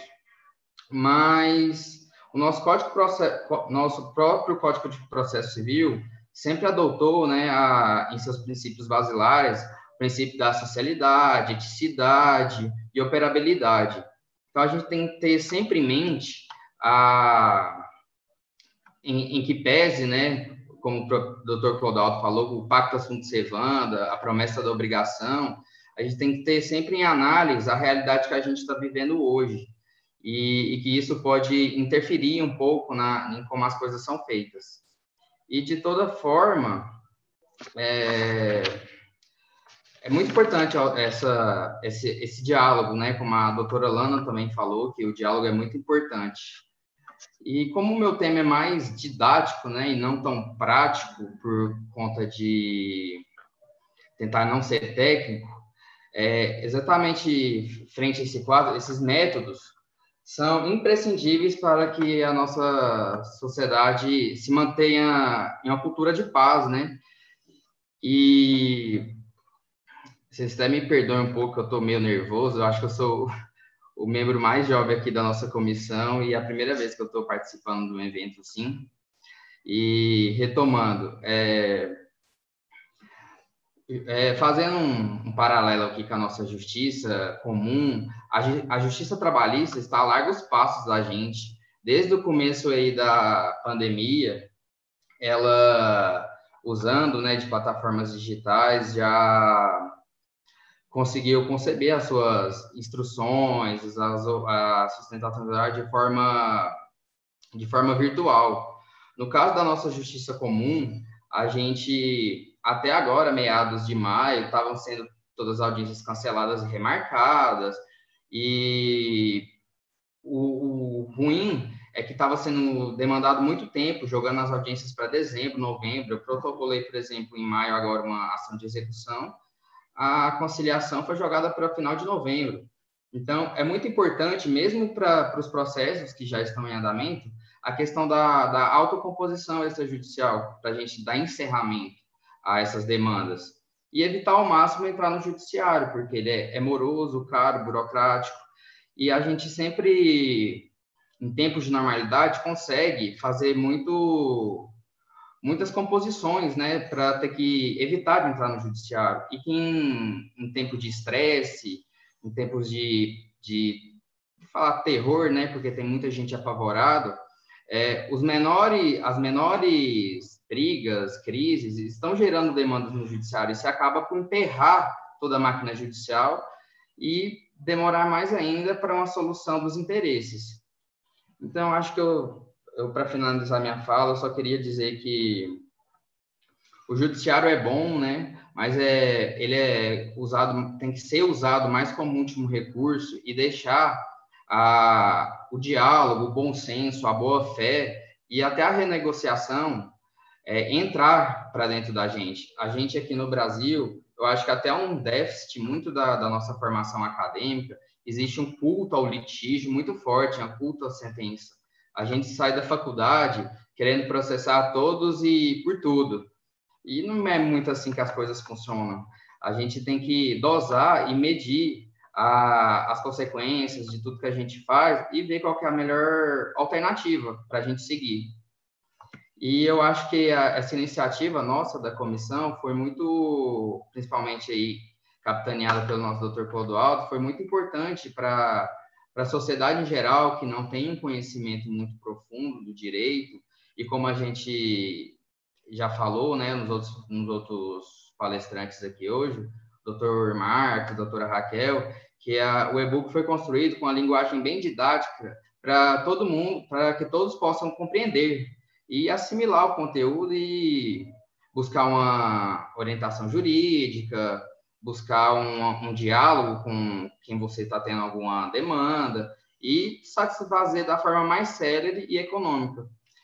E como a gente está vendo também tá, é, as políticas envolvendo auxílio, auxílio emergencial, é, e, entre outras, é, acaba onerando o Estado e todos esses valores sobre custas vai, vão subir bastante. E eu acho que é bom a gente também tentar fazer a nossa parte de é, deixar o Estado um pouco mais por conta de solucionar esses problemas de saúde e evitar sobrecarregar o judiciário com questões que poderiam ser rapidamente solucionadas. E eu queria agradecer a oportunidade, para finalizar a fala, né, a oportunidade do Dr. Clodoaldo e da nossa comissão, e, que, e deixar um, uma dica de que a, o diálogo é a solução para todos os problemas da nossa sociedade. Aí pode ficar com a fala, doutor Clodoaldo. Obrigado. Parabéns, doutor Matheus, pela, pela brilhante explanação. É uma temática muito importante. É, falar realmente não é fácil, né? mas faz parte da profissão. Né? Você é o mais novo e eu sou mais velho aqui. mas eu já passei por isso e todo mundo que está ouvindo também sabe que é difícil, mas faz parte da, da condição do exercício da advocacia. Então, agradeço aí a sua explanação, ela foi muito clara. Né? com o tempo, todos nós vamos evoluindo e cada vez vamos falando melhor. Né? Gostando de falar, chega ao ponto que as pessoas querem que a gente nem fale mais. Ah, é, é, é, essa temática realmente é importante porque você estava abordando a questão da, da, da mediação, da arbitragem, são dois institutos a mediação faz parte da terceira onda, que é um, um, novo instituto que surge no Brasil, mas é antigo na Itália, é antigo no Canadá, nos Estados Unidos. A arbitragem é da década de 90, né? mas mesmo assim tem a sua aplicabilidade. Se a gente tivesse em São Paulo, estivesse falando de mediação, estivesse falando de arbitragem, a gente ia estar falando de senso comum. Agora, por estar em Goiás, ainda que as coisas estão ainda, existe uma certa desconfiança para mediação, para arbitragem, a gente precisa temas como esse, discussões como essas, para a gente poder avançar, para a gente poder é, melhorar é, essas relações, porque o Poder Judiciário, como eu disse anteriormente, não tem condição. As custas processuais é algo que a gente sempre levar em consideração. Toda vez que um cliente pergunta é, né, doutor Tiago? Quanto que vai pagar de custas? Você fica assim, meu Deus do céu. Então, quando você vai emitir a guia, a gente até assusta, porque além dos honorários do advogado, tem as custas processuais, dependendo do imposto causa-mortes, transmissão do bem em cartório. Então, a pessoa vê que realmente é caro para ingressar com ação perante o Poder Judiciário. Cada estado tem suas custas, infelizmente as nossas são altíssimas, mas essa é uma condição que tem que ser debatida e discutida. Então, hoje, a mediação online né, é uma questão nova, que surgiu em 1990 em Massachusetts, Estados Unidos, e passa a ser algo eh, efetivo nos Estados Unidos, e agora no Brasil nós estamos trazendo a ideia de resolução de conflitos online, em business to business, business consumer consumer versus consumer, ou seja, entre duas pessoas, entre uma pessoa, uma pessoa jurídica, ou entre duas pessoas jurídicas. E essa ferramenta, quando ela for institucionalizada em definitivo, a gente vai resolver isso de uma forma muito mais simplificada. O advogado vai conversar online, como nós estamos fazendo aqui, com outro colega de forma online e vai procurar resolver esse conflito da melhor forma possível. Então, essas ferramentas são eficazes, vieram para ficar definitivamente, e nós vamos dar continuidade a esses debates, logicamente, Doutor de uma recorrente. Só, um, só um, um, comentário aqui que é bastante interessante, né? Eu acho que o, o tema aqui do Dr. Matheus é, ele é de grande valia e ele casa com a maioria dos, dos demais, né? Porque a gente vê nesse momento essa essa tendência de afastar os litígios do judiciário. E uma das causas que eu acho que é preponderante disso é aquilo que, a gente, que você falou e que a gente conversa sempre, né? A pessoa chega, às vezes, no escritório, não, mas quanto que eu vou gastar para promover essa ação? A resposta, depende. Você tem que levar em consideração o seguinte, você vai pagar as custas, você vai pagar os honorários, que isso também tem que ser contabilizado, né? e vai pagar as despesas que vão ocorrer no curso do processo. Então, se você tem uma perícia no, no decorrer do trâmite processual e você requereu, é algo que é muito caro. As, as perícias, no geral, são caras. As custas iniciais, a gente costuma falar para o cliente o seguinte, olha, você pode contar que aqui no nosso estado essas custas vão ser mais ou menos 3% do valor da ação. Aí façam as contas aí e vejam o quanto isso é oneroso. E às vezes as pessoas acham que a mediação, a conciliação é algo distante, mas de fato não é. É eu e o Dr. Clodoaldo, nós já atuamos muito em, em mediação. Isso é concreto e pode se estabelecer uma mediação entre advogados, que é o que geralmente acaba acontecendo aqui no nosso estado, em decorrência da, da motivação que geralmente inicia com a notificação, mas tem outros modos muito mais informais, uma ligação, uma mensagem WhatsApp. Então, nós, profissionais do direito, temos essa, essa prerrogativa, essa competência, e a gente deve usar até para resolver de forma mais simples os problemas que nos são trazidos, né? É, e quanto mais a gente distancia da, da jurisdição, mais rápida é a decisão e muitas vezes efetiva. Às vezes as pessoas também questionam: ah, mas e a segurança jurídica disso? Não tem é, problema em relação à segurança jurídica, porque após finalizadas as negociações, tudo isso é materializado. E aí a materialização pode ser instrumento privado, instrumento público, é, depende do que as partes acordarem e de quanto elas querem despender com isso aí, né? Mas, sem dúvida, afastar a jurisdição nesse momento, na, na minha perspectiva, eu acredito que na do Dr. Clodoaldo também, da, da maioria dos nossos colegas, é o ideal.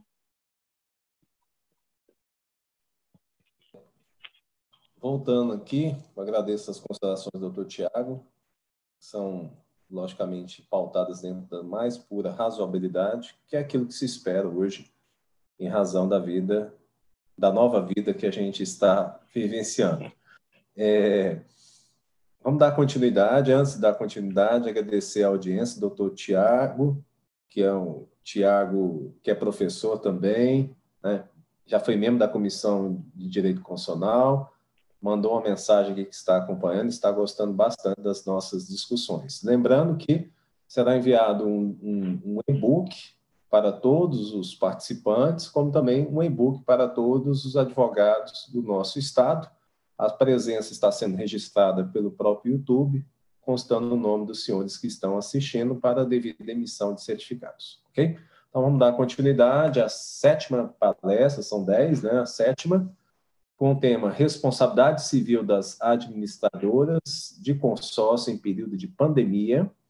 Quem vai nos brindar com a sua apresentação é o Dr. Márcio Siqueira Ferreira, formado em Ciência da Computação pela PUC, também formado em Direito pela PUC, advogado, pós-graduado em Civil e Processo Civil pela TAMI, pós-graduação em Big Data e Machine Learning da FESTGO e membro da Comissão Especial de Direito Civil, da CEP e da CDDI da OAB Goiás. Então, doutor Márcio, fique à vontade, o senhor tem a palavra.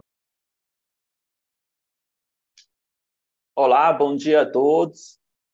Espero que esteja bem o áudio aí, estamos escutando bem? Ok. É um prazer, doutor Clodoaldo, participar desse projeto e-book lançado pela, eh, pela Comissão de Direito Civil, pela Ordem, em parceria com a ESA. Agradecer o professor Lúcio Flávio, o, o professor Rafael e todos os doutores. Um bom dia, obrigado pela parceria, por estar compondo com a autoria esse e-book. Um abraço também a todos que estão acompanhando no, no YouTube, nas redes sociais. Um bom dia a todos. É, o tema que eu escolhi para falar é, é, pandemia, né, é, a, a, o reflexo da, na, por conta da pandemia nos contratos de consórcio. Como nós estamos falando de pandemia, eu queria fazer uma, uma vírgula para solidarizar com as famílias que perderam entes queridos, né, um momento difícil que nós estamos passando na sociedade e que trouxe a pandemia trouxe impactos para as famílias, tanto pela perda dos entes queridos, quanto nos contratos, né, que tem, todos foram desbalanceados. Né? Superada essa preliminar, é, antes de falar especificamente do contrato de consórcio, é, a gente tem que rememorar sobre a responsabilidade civil, porque todos os contratos têm como pano de fundo, têm como base, têm como pilar a responsabilidade civil. É onde todos os contratos culminam, né, os contratos na área de família, na área de direito médico, na área de imobiliário, é, sucessões, consumidor, os contratos em geral culminam, né, tem seu desfecho na responsabilidade civil. É, a responsabilidade civil, tratando um pouco sobre essa matéria, a responsabilidade civil ela tem seu fato gerador, né, tem seu tem sua gênese quando há uma violação de uma obrigação é, de uma obrigação contratual. Né? Quando, sempre quando há uma obrigação jurídica foi violada, então surge aí o escopo da responsabilidade civil para poder equilibrar essa relação jurídica. A gente sabe que no Código Civil nós temos três artigos fundamentais que tratam sobre responsabilidade civil, tem um bloco que trata sobre responsabilidade civil, sendo os principais artigos 186, que fala que por, pela omissão voluntária, eu estou aqui com a colinha aqui na, no, no, na tela do computador, é, por ação ou omissão voluntária, negligência ou imprudência, se você violar o direito de outra pessoa, então aí surge um fato, um ato ilícito. Né? No artigo 186 traz então a definição de ato ilícito. No 927, ele diz que se você cometer ato ilícito, então você tem o, tem o dever de reparar ou indenizar. Então, trazendo aqui nesse lado aqui, se você tem, tem uma relação de consumo, você foi violado, não foi cumprido o contrato, houve uma violação de obrigação jurídica, então, pela leitura do 186.927, você faz como um cálculo matemático, vou entrar na justiça porque eu tenho direito, né? porque eu, houve uma violação jurídica e o 927 186 me autoriza a pedir essa reparação. Mas aí vem a visão também do, do devedor. Né? No, a gente fala a visão do credor, a visão do devedor, ao invés de falar a visão do consumidor, a visão do fornecedor, por conta de que, às vezes, o credor pode ser o fornecedor também. A gente pensa sempre que quem entra na justiça é o consumidor, sempre quem entra na justiça é a pessoa que teve é, é, tem um código específico para tutela, para tutelar aquele direito. Mas às vezes o fornecedor pode ser o, o, credor da relação. Então, o credor ele tem essa visão do 186-927. É, eu tive meu direito violado, é, não é, houve uma violação de relação jurídica, então eu vou pedir a reparação dessa é, relação jurídica na justiça. Mas aí vem um artigo 393 do Código Civil que é importante também, que é a visão do devedor da relação jurídica.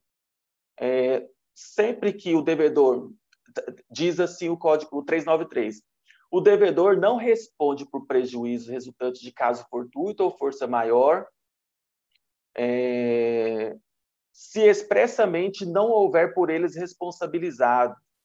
Aí o parágrafo, único, caso fortuito ou de força maior, verifica-se no fato necessário, cujos efeitos não era possível de impedir ou evitar. Então, essa aqui vem a visão do devedor. Ó, oh, eu não cumpri essa relação jurídica porque a pandemia foi inevitável e foi impossível de impedir. Então, mesmo que a pessoa tenha direito à reparação jurídica, que houve a violação jurídica, o devedor da relação vai falar que não teve como impedir a quebra daquela relação jurídica. Então, assim, vamos supor, o consumidor, ele pediu um produto, o produto não chegou, não chegou por conta da pandemia. O fornecedor vai poder alegar que houve essa, essa quebra de relação jurídica porque é, o, a pandemia impediu as operações. O Estado, pelo fato do príncipe, às vezes, impediu aquela relação. O Estado obrigou a empresa a parar. Por isso, não teve como cumprir aquela relação jurídica. É, como disse o professor Clodoaldo no início da, da, das explanações, o caso fortuito e força maior, que o código diz aqui no 393, ele, ele, o Código Civil não fez diferenciação entre caso fortuito e força, força maior. Quem faz essa diferenciação é a doutrina. E a própria doutrina não há uma, um, um entendimento pacífico é, sobre, sobre a, te, a, temática do caso fortuito e força maior. Em regra, o caso fortuito e força maior são forças invencíveis ao homem, porém, no caso fortuito, foi criado pelo próprio homem, foi produzido pelo próprio homem, e da força maior foi produzida pelas forças naturais, pela natureza. É, a Maria Helena Diniz diz até assim, é, um terremoto ou um raio que cai numa fiação, e essa fiação é, cai sobre as casas, produzindo ali um incêndio. Então, aí é força maior. Agora, se um cabo é, rompe sozinho, e cai sobre a casa produzindo incêndio, é considerado caso, caso fortuito. E o, o, o, STJ trata o caso fortuito força maior, também não faz diferenciação, como disse o professor Clodoaldo, não faz diferenciação entre caso fortuito e força maior, mas ele trata como caso fortuito interno e caso fortuito externo. É, segundo o professor Pablo Stose, o caso fortuito interno guarda relação com a atividade das empresas ele trata caso fortuito interno e externo como uma relação de consumo, é, na, no âmbito das relações de consumo. Sendo que o caso fortuito interno, ele guarda relação com a atividade da empresa. E o caso fortuito externo guarda relação com não guarda relação com a atividade da empresa. Então, o caso fortuito interno tem o dever de indenizar por conta de que guarda relação com a atividade, com o produto, com o empreendimento, e o caso fortuito externo não tem dever de indenizar porque não guarda relação. Então, é, essa questão do caso fortuito interno e externo, nós vamos culminar lá na hora que nós vamos falar sobre especificamente o contrato de consórcio, nós vamos ver que as, as operadoras de administradora de consórcio vão falar que é caso fortuito externo e os consumidores poderão falar que é caso fortuito interno. Então, nós chegamos aqui no, no, numa visão seguinte: o consumidor de um, de um, de um produto vai poder falar que é, o contrato era de longo prazo, não foi possível cumprir, o, o, o salário diminuiu, os fornecedores não, é, não estão conseguindo vender, está tudo parado, e por isso eu descumpri. Né? Na visão do fornecedor, ele vai poder falar que o Estado parou minhas atividades, eu não consegui produzir também, eu não consegui entregar, as operações estão difíceis, estou trabalhando no home office, é, os empregados estão com contratos suspensos. Então, sim, ambos lados têm as suas teses, têm as, su as suas versões, e ambos os lados, se for entrar no judiciário, o judiciário vai falar, ah, tem muita razão esse lado do fornecedor, e tem muita razão também esse lado do consumidor.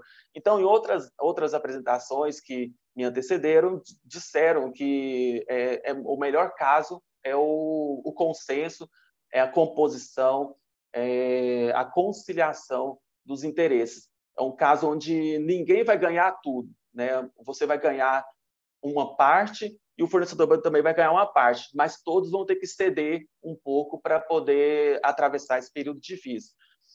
Entrando no caso do consórcio e, e, e trazendo também junto para, para a responsabilidade civil, nós temos um caso no, no específico dos consórcios que é o seguinte: é, na, no mês de março, a Caixa Econômica Federal ela suspendeu os sorteios da sua loteria federal. A loteria federal é administrada pela Caixa Econômica Federal e foi suspenso os sorteios da, da, da loteria por conta da pandemia.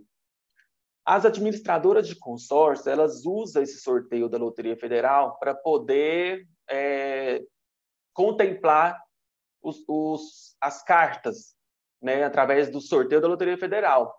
Então, ou seja, para cumprir a lei do consórcio que diz que a carta tem que ser, a contemplação tem que ser por sorteio, as administradoras usam o objeto, né, usa o meio da Caixa Econômica Federal, que é um, é uma, um sorteio que tem, tem validação, tem auditoria, é muito sério.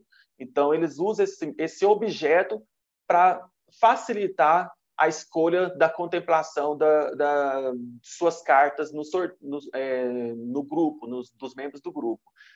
Só que, como a Loteria Federal paralisou, suspendeu suas atividades, as administradoras de consórcios ficaram é, sem entender como fazer esse sorteio. As administradoras de consórcio tiveram muita dificuldade em compreender o momento, tiveram muita dificuldade em continuar os sorteios.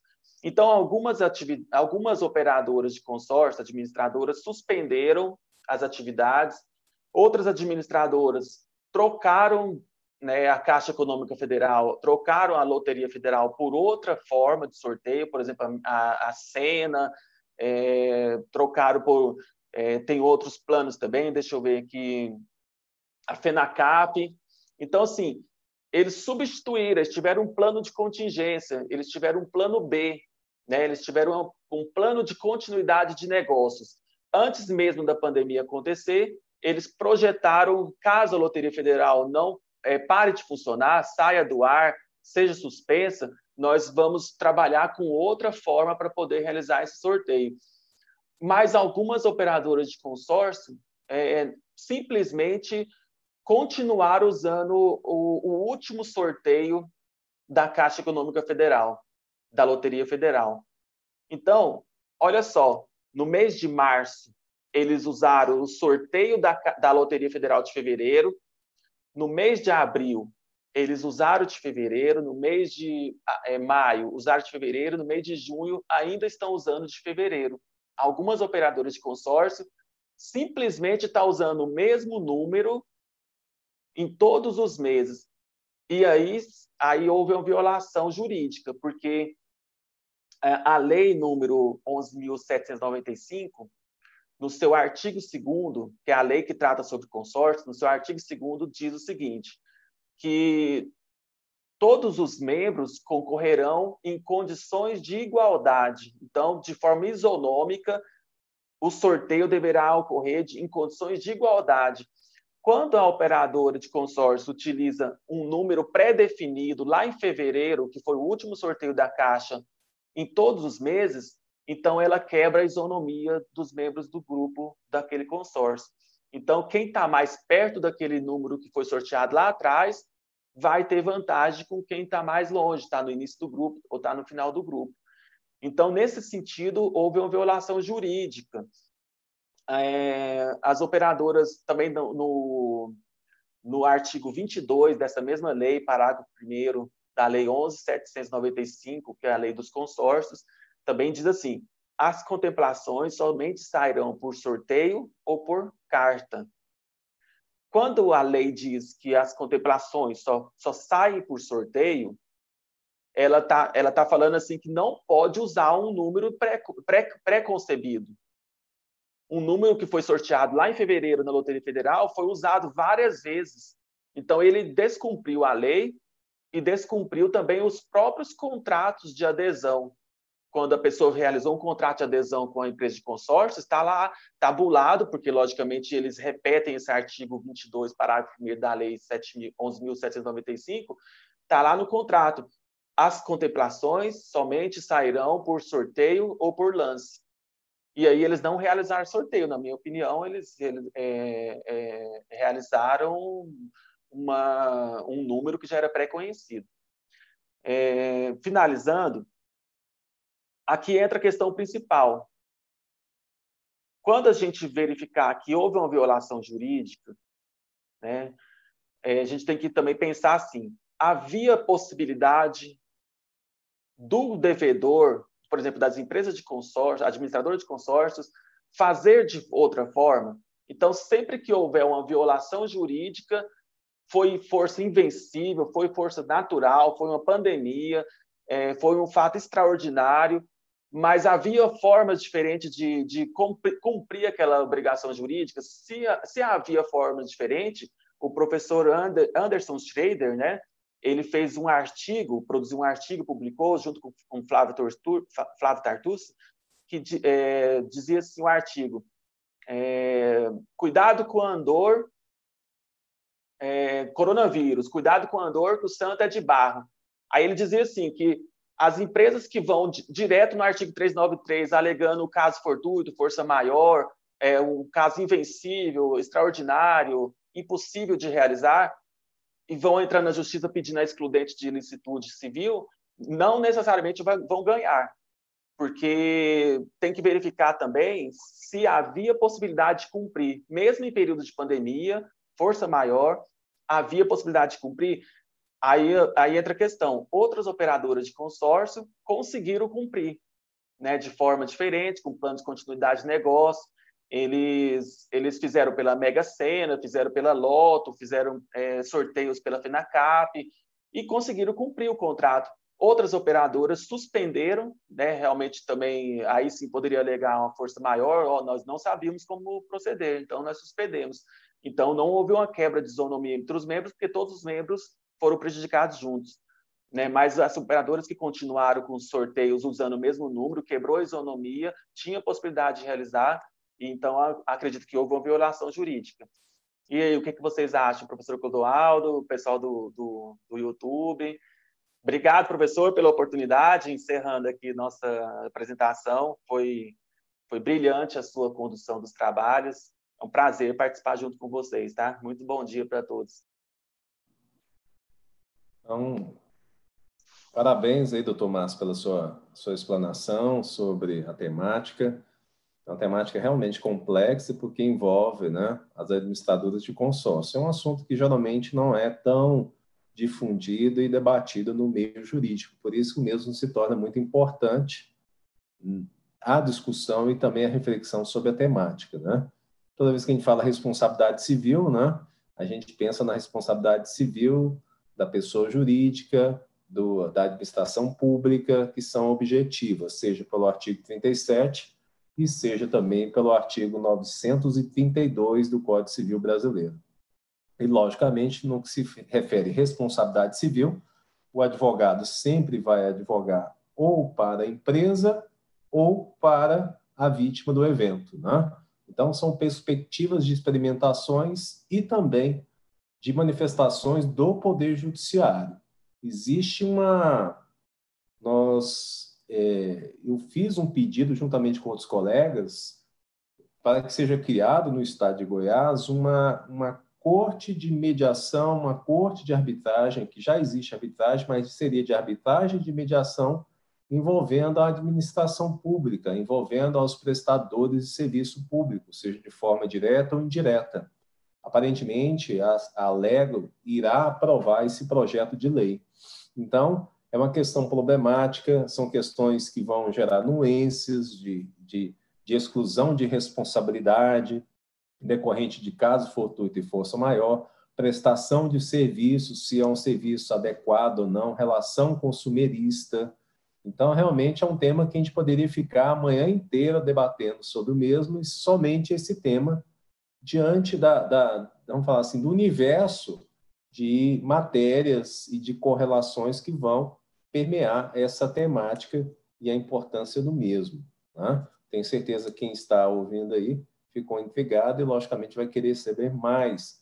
E, ao receber o e-book, vocês vão ver na íntegra é, esse conhecimento aí de uma forma singela, né? porque tem que ser uma linguagem que consiga chegar ao cidadão comum, mas de uma certa forma também para que o profissional da área jurídica também tem a possibilidade de saber um pouquinho mais, né? Então, o doutor Márcio nos brindou com essa temática, tem duas formações, né?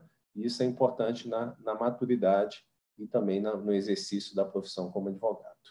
Então, vamos dar continuidade aí. É, o próximo tema é a prisão civil do devedor de alimentos na pandemia. Quem vai fazer Explanação a doutora Analice Oliveira Lemes, advogada, atuante na área civil e imobiliária, pós-graduando em Civil e Processo Civil e membro da Comissão Especial de Direito Civil da OAB Goiás. Então, doutora Analice, fique à vontade. Bom dia, está todo mundo me ouvindo bem? É uma honra estar falando aqui para vocês nesse evento tão importante que é o lançamento do nosso e-book que visa aí estar ajudando os colegas do direito e a toda a nossa comunidade. Inicialmente, eu gostaria de estar cumprimentando a todos aqui presentes por meio desse debate virtual, todos os operadores de direito, aos meus amigos, aos familiares que estão assistindo e aos convidados palestrantes. Em especial, eu quero externar aqui os meus agradecimentos à Escola Superior de Advocacia do Estado de Goiás, na pessoa do presidente, que é o Dr. Rafael Lara, e também a OAB do Estado de Goiás, o presidente Dr. Lúcio Flávio, e principalmente a Comissão Especial de Direito Civil, da qual eu faço parte com muito prazer e com muita honra, e também agradecer a todos os membros dessa comissão, e principalmente ao meu eterno e grande professor, Dr. Clodoaldo dos Santos Moreira Júnior, ao nosso vice-presidente, né, o Dr. Tiago Magalhães, por essa grande oportunidade. O tema do meu artigo, como o doutor Clodoaldo mencionou, eu vou tentar compartilhar aqui um slide assim, só para compreensão para vocês. Vamos ver se abriu aqui. É a prisão civil do devedor de alimentos na pandemia. O objeto desse artigo é importante para que nós possamos entender como é que fica é, a prisão civil do devedor de alimentos em meio a essa situação aí pandêmica que nós estamos vivendo. Esse tema aí é quase um complemento, né, em meio à fala da grande doutora Lana Castelhões, e só que de uma forma um pouco mais aprofundada, né, sobre o que vem a ser a prisão do devedor e como é que está ficando essa prisão. Como já foi amplamente discutido pelos nobres colegas palestrantes, nós estamos em meio a um cenário aí desolador, causado pela crise epidemiológica do Covid-19, e as incertezas cravadas com tantas mudanças no nosso cotidiano, a título de exemplo, nós temos aí a quarentena, elas, elas estão trazendo reviravoltas avassaladoras em todo o ordenamento jurídico. E claro que não seria diferente que essas mudanças deixassem aí de afetar é, as relações familiares, basicamente no que tange às prestações de alimentos. É, nós sabemos que é dever dos pais proverem para o sustento dos seus filhos, como dispõe aí o artigo 229 da Constituição Federal, e também já foi explanado aqui pelo doutor Clodoaldo, e o artigo 1694 e seguintes do nosso Código Civil. E essa obrigação, esse dever de sustento, essa assistência mútua, também ela pode se estender aos cônjuges por força aí do artigo 1566, inciso 2 do Código Civil. Porém, é, em meio a uma situação aí que foge do controle do alimentante, ou seja, do prestador de alimentos, desse provedor de alimentos, diante de uma crise na saúde pública, com elevado índice aí de é, pessoas contaminadas, sem falar aqui no número de óbitos, né? Também há aí, relacionada a isso, uma crise econômica, que está lastreada pelo superfaturamento de produtos, é, fechamento aí de comércios, é, aumento de demissões e outras situações aí calamitosas que já foram mencionadas pelos palestrantes e que também são fartamente noticiadas na nossa mídia nacional e internacional. Então, se torna evidente que, diante dessa crise econômica, claro que a crise na saúde pública também, é, há, na maioria dos casos, uma abrupta diminuição de ganho financeiro por parte desse prestador de alimentos. Né? E se nós temos aí uma redução do ganho financeiro por parte desse prestador de alimentos, em contrapartida, nós temos aí um significativo número de inadimplentes de pensão alimentícia e, consequentemente, um número elevado de demandas judiciárias e uma enxurrada né, de ações executivas sobre a égide do rito de prisão. Importante mencionar aqui para vocês é que existem na prática duas modalidades de pedidos de execução ou cumprimento de sentença dos alimentos. Nós temos pelo rito de expropriação, ou é a constrição judicial, que busca mais ou menos aí, na verdade, a satisfação dos créditos alimentares mais antigos, e nós temos pelo rito de prisão, que é o objeto do meu artigo, faz parte do nosso e-book. E essa possibilidade, essa previsão da prisão civil, ela está elencada aí no artigo 5 inciso 67 da nossa Constituição Federal, foi explanado pelo ilustrador Clodoaldo, e para que se dê essa prisão é necessário dois requisitos: um descumprimento voluntário e inexcusável da obrigação alimentar.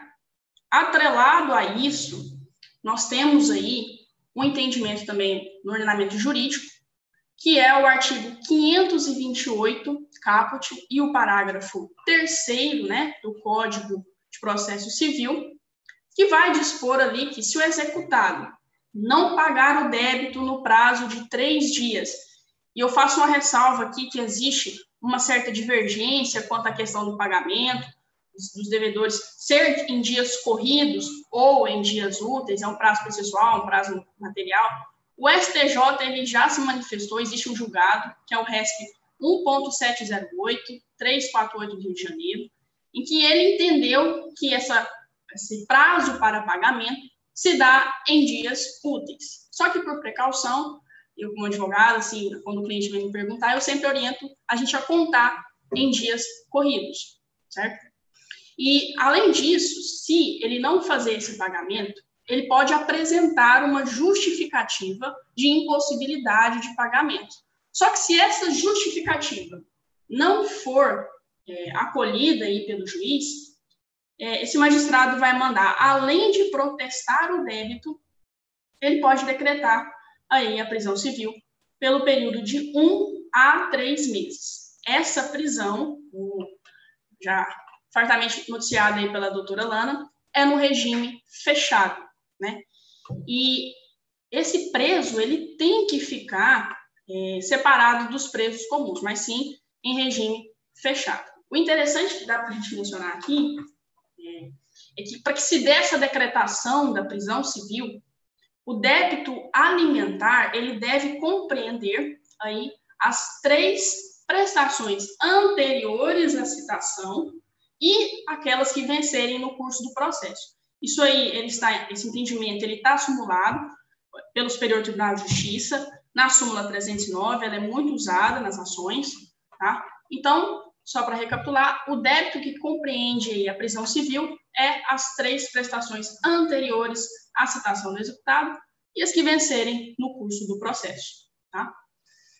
Então, atrelado a esses entendimentos, a esses dispositivos legais, da possibilidade da prisão civil do devedor de alimentos, no regime fechado, é, fez, e aí, em contrapeso, nós temos uma pandemia com elevado índice de transmissibilidade do coronavírus, fez com que o Poder Judiciário repensasse um novo meio de se evitar aí esse alastramento contagioso do patógeno e, de certa forma, compelir esse devedor ao adimplemento do débito alimentar, certo?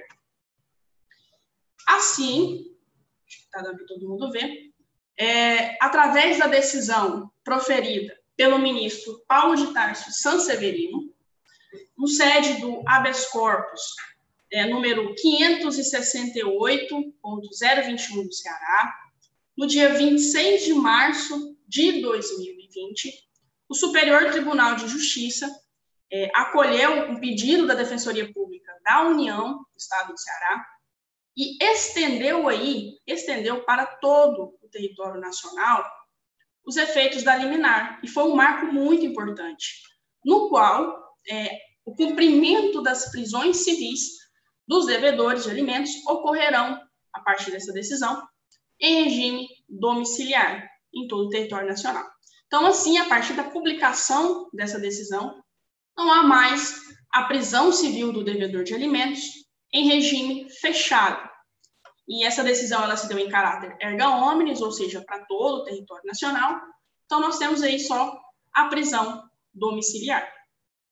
Ainda, é, antes mesmo dessa decisão do ministro do STJ, o Conselho Nacional de Justiça é, editou aí a recomendação número 62 do Conselho Nacional de Justiça, é, no dia 17 de março de 2020, onde os tribunais os magistrados eles deveriam estar aí adotando medidas preventivas à propagação da infecção do coronavírus no âmbito da justiça penal, da justiça socioeducativa e principalmente no sistema carcerário. É, esse sistema carcerário que nós convenhamos, né, existe uma enorme crise de superlotação dos nossos presídios, sem adentrar no mérito, mas que é um ambiente propício para o alastramento desenfreado aí desse vírus. E esse, essa, essa recomendação a doutora Lana explanou bastante no artigo dela, e também mencionou aqui na, na sua fala. Então, nesse sentido, visando aí capturar o entendimento do STJ e essa recomendação número 62 do Conselho Nacional de Justiça, é, no dia 10 de junho de 2020, foi publicada aí a lei número 14.000 de 2000, 14.010 de 2020, é, denominada Regime Jurídico Emergencial e Transitório das Relações Jurídicas de Direito Privado, é, a qual passou a dispor aí no seu artigo 15 que as prisões civis elas serão cumpridas exclusivamente sob a modalidade domiciliar, sem prejuízo, claro, da exigibilidade das respectivas obrigações e pelo prazo de 30 de outubro de 2020. Então, não há, por enquanto, a vigência dessa lei, prisão civil do devedor de alimentos em regime fechado, e sim no regime domiciliar, pelo prazo que a lei dispôs até 30 de outubro de 2020. Não sabemos se vai ser prorrogado, então, por enquanto, na vigência dessa lei, até dia 30 de outubro de 2020. Esse entendimento, é, ele já vem sendo aplicado aqui no Tribunal de Justiça do Estado de Goiás, porém, há um certo diferencial, no qual alguns desembargadores, alguns magistrados, eles estão decidindo que se o prestador de alimento ficar preso, que seja aí na, regime domiciliar, ele não vai conseguir trabalhar para arcar com a sua obrigação alimentar, em meio principalmente a essa situação. E principalmente né, né em relação a esses decretos, né? Abre o comércio, fecha o comércio, decreta lockdown ou não, revezamento 14 por 14, então fica muito difícil para o trabalhador. Então, os juízes, eles estão aí aderindo a essa legislação, a essa recomendação do Conselho Nacional de Justiça, Mas há alguns casos né, que os juízes estão aderindo de uma forma diferente. E a título de exemplo, eu tá, trago aqui para vocês um caso concreto, tá? um caso concreto que aconteceu comigo, no qual o doutor Tarso Ricardo Oliveira Freitas, que é um juiz de direito aqui da comarca de Aparecida de Goiânia, brilhantemente deferiu meu pedido no sentido de suspender a prisão civil, né, tanto em caráter aí domiciliar, e ele brilhantemente deixou de aplicar essa prisão, como vocês podem observar aqui no trecho que eu grifei. É, então, esses magistrados eles estão entendendo que é melhor estar suspendendo, pelo menos por enquanto, a gente não sabe como é que vai ficar posteriormente a vigência dessa lei, pelo menos por enquanto, a prisão que seja ela domiciliar, para que esse devedor possa estar aí tentando trabalhar para cumprir com essa pensão alimentícia. E desse modo, então, considerando o elevado índice de transmissibilidade do coronavírus e esse agravamento significativo dos riscos do contágio, os entendimentos, né, jurisprudenciais, essa nova lei que buscou aí, ela, ela buscou garantir um direito à saúde, um direito à vida, que está esculpido na nossa Constituição Federal, é, ela também buscou garantir, de certa forma, o pagamento do débito alimentar por meio de medidas aí, é, alternativas à segregação pelo sistema carcerário. Essa lei é muito importante, por essas, e a gente precisa ficar atento a essas questões, certo?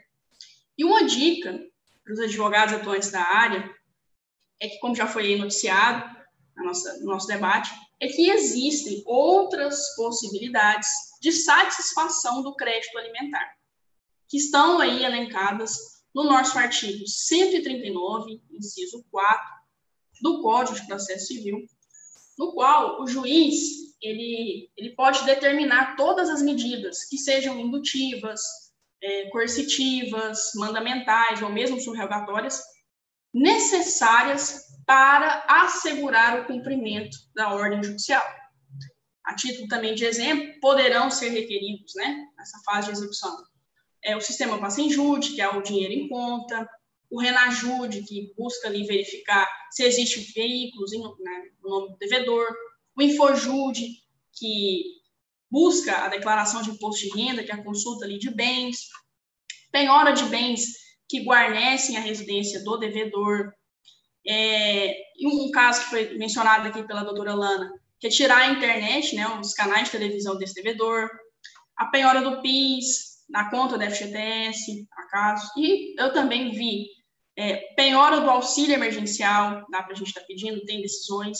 E ainda há jurisprudências e outras decisões paradigmas é, sobre a possibilidade da suspensão da CNH desse devedor, apreensão do seu passaporte e o cancelamento do cartão de crédito.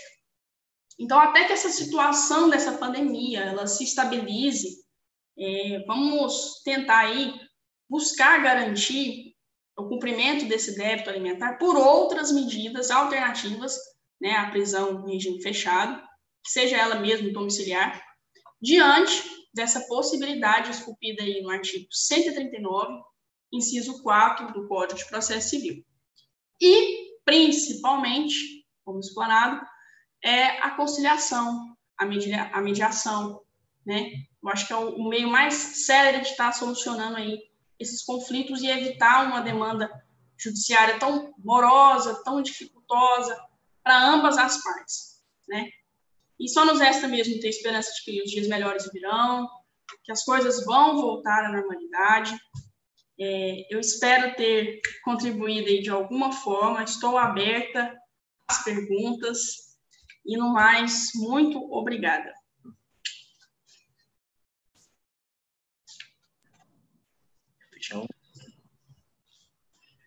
Parabéns aí, doutora Annalise, pela belíssima explanação utilizou slide, né? Tirou, tirou onda. Tirou onda. E o nervosismo, né? Excelente, excelente, excelente. Então, assim, Obrigada. Vem da sua própria condição como aluno, né? Uma aluna excepcional, muito dedicada, né? Então, isso aí não tem que ser diferente também como advogada, como profissional. e a temática você conseguiu abordar, abordar bem, fechou a temática, conseguiu trazer todos os elementos necessários. Isso aí é o que estava faltando para complementar também a explanação da doutora Lana também. Sim. Acaba fechando o assunto de uma forma que quem estiver, nesse caso, nos ouvindo, vendo, né, vai conseguir uhum. compreender na íntegra tudo aquilo que foi proposto. Então, agradeço uma vez mais, parabenizo. Obrigada. Agora vamos passar por nada pelo nono tema, que é direito das sucessões e as modificações do inventário devido à pandemia do Covid-19.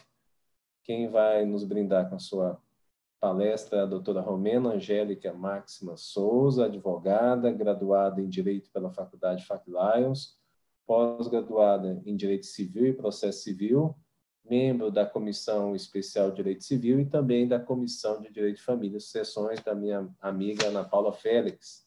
Então, doutora Romena, a senhora tem a palavra, fique à vontade. Bom dia a todos. É, estão me ouvindo bem? É, gostaria de cumprimentar todos os colegas né, da Comissão Especial de Direito Civil, é, a todos os colegas que estão nos assistindo, e agradecer em especial ao doutor Clodoaldo, ao doutor Tiago, que, assim como os demais colegas falaram, eles sempre nos incentivam né, a produzir conteúdo informativo para as pessoas, de forma clara, de forma direta. E eles tiveram essa ideia né, de que nós possamos é, criar esse e-book nesse tempo de, de pandemia e trazer temas para que a sociedade possa estar mais inteirada é, do que vem acontecendo dentro do direito civil. E, como dito pelo Dr. Clodoaldo, o meu tema é a respeito do direito das sucessões e as modificações que ocorreram no, no inventário e na partilha devido à pandemia do Covid-19. É, em primeiro momento, eu escolhi esse tema é, porque dentro do direito civil é uma das áreas que eu mais tenho afinidade, eu mais gosto. E frente à pandemia, né, frente a esse caso do, do Covid-19, o, o aumento de número de mortos é, chega a, a, a, cerca de um pouco mais de 70 mil mortos no Brasil. E além das mortes que já ocorrem normalmente em todo o nosso país, e o, o fato gerador da sucessão, né, o que dá abertura à sucessão é a morte. Então, frente a essa, essa situação que nós temos vivido, é, eu acho interessante nós tratarmos sobre esse ponto e foi o que eu decidi faz, falar sobre ele no, no e-book. Então, eu busquei ter uma, uma linguagem mais, mais acessível, uma linguagem mais clara dentro do e-book. E, de, de uma forma resumida, eu tentei tratar sobre alguns conceitos do direito sucessório, alguns conceitos dentro da, das sucessões e falar um pouco sobre o inventário e a partilha. É, tendo em vista que o, o, direito das sucessões em si ele é muito amplo, né? é um assunto muito vasto, não, não trata apenas só do, da sucessão é, em caso de morte, mas se for abranger todo o sentido da sucessão, é, seria quase um livro. Então, o, o no e-book ficou bem resumido a, a, a esse assunto, a, a, questão do inventário, a questão da sucessão pela, pela morte, né? e a questão de prazos. Então, é, sem mais delongas, o, o que, que eu tratei, tentei tratar no, no e-book? É, a sucessão, ela é o, o direito das sucessões é o quê? É o conjunto de normas que disciplinam né, a transferência do patrimônio, tanto ativo como passivo, ou seja, é, relativo a créditos e débitos de alguém que faleceu. Através do quê? Através da lei ou através de um testamento. Então, é, a partir da morte surge o quê? Surge a sucessão, surge o direito de suceder. E com isso, né, é, surge o direito de, de alguém herdar né, os créditos e os débitos também, que, que é o conjunto patrimonial que aquele falecido deixou. É, nesse sentido, nós temos que entender que existe a presença de duas, dois tipos de herdeiros. Né? Quem são as pessoas que têm direito de herdar? Quem são aqueles que vão suceder é, aquela pessoa que veio a óbito? A legislação brasileira, ela hoje, ela prevê dois tipos de, de herdeiros. É, são os herdeiros legítimos, que são aqueles que decorrem da lei, por força da, da legislação é, vigente hoje no nosso país. Né? O Código Civil prevê que são herdeiros legítimos aqueles que conhecidos como herdeiros necessários e os conhecidos como herdeiros facultativos. Se não, não há presença dos necessários, passa para o próximo, que são os facultativos. Os herdeiros necessários são, são quem? São os descendentes, os ascendentes, o cônjuge ou companheiro sobrevivente. Né? Já os facultativos são os colaterais até o quarto grau. É, de forma mais clara, aí entram os irmãos, os tios, os sobrinhos, né? que se não há presença do, dos necessários, eles passam a ter a, a, o caráter de herdeiros também. E o segundo, a segunda forma são os herdeiros, os herdeiros testamentários, que estão ligados ao quê? À última vontade da pessoa falecida.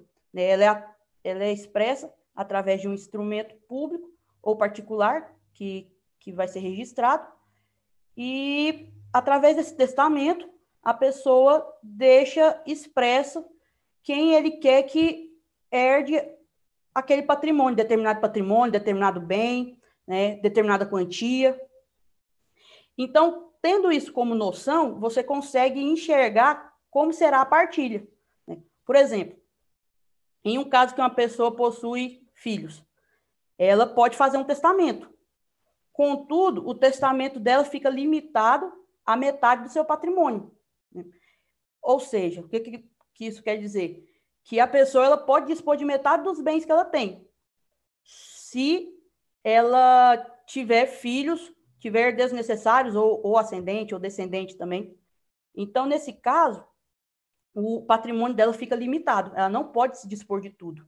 Agora, se ela não tiver essa presença de, dos herdeiros necessários, o bem dela pode fazer o, o que ela bem entender com ele, através do testamento. Vamos colocar assim em termos mais simples. É, outro ponto que, que é interessante de nós, é, quando nós entendemos quem são os herdeiros, é a respeito da, da questão das obrigações.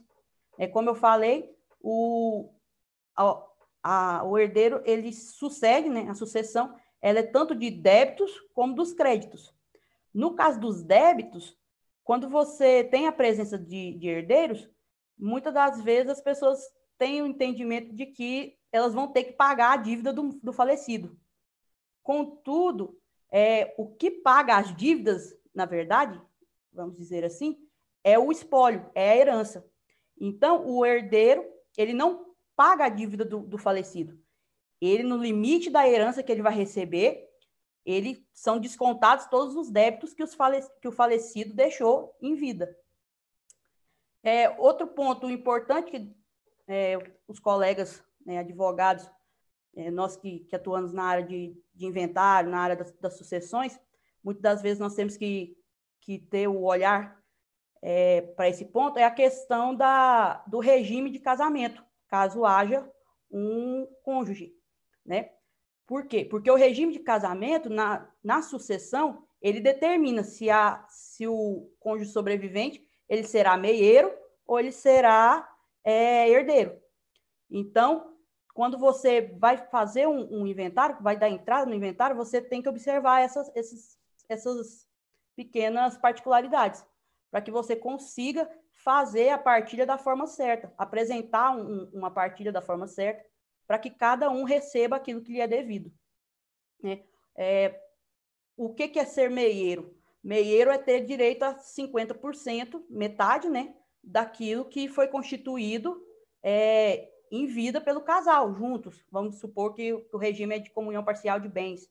Né? Então, aquilo que eles constituíram juntos foi, foi conquistado pelos dois, é, quem o, o cônjuge sobrevivente vai ter direito à metade daquilo, que não vai ser dividido entre os herdeiros.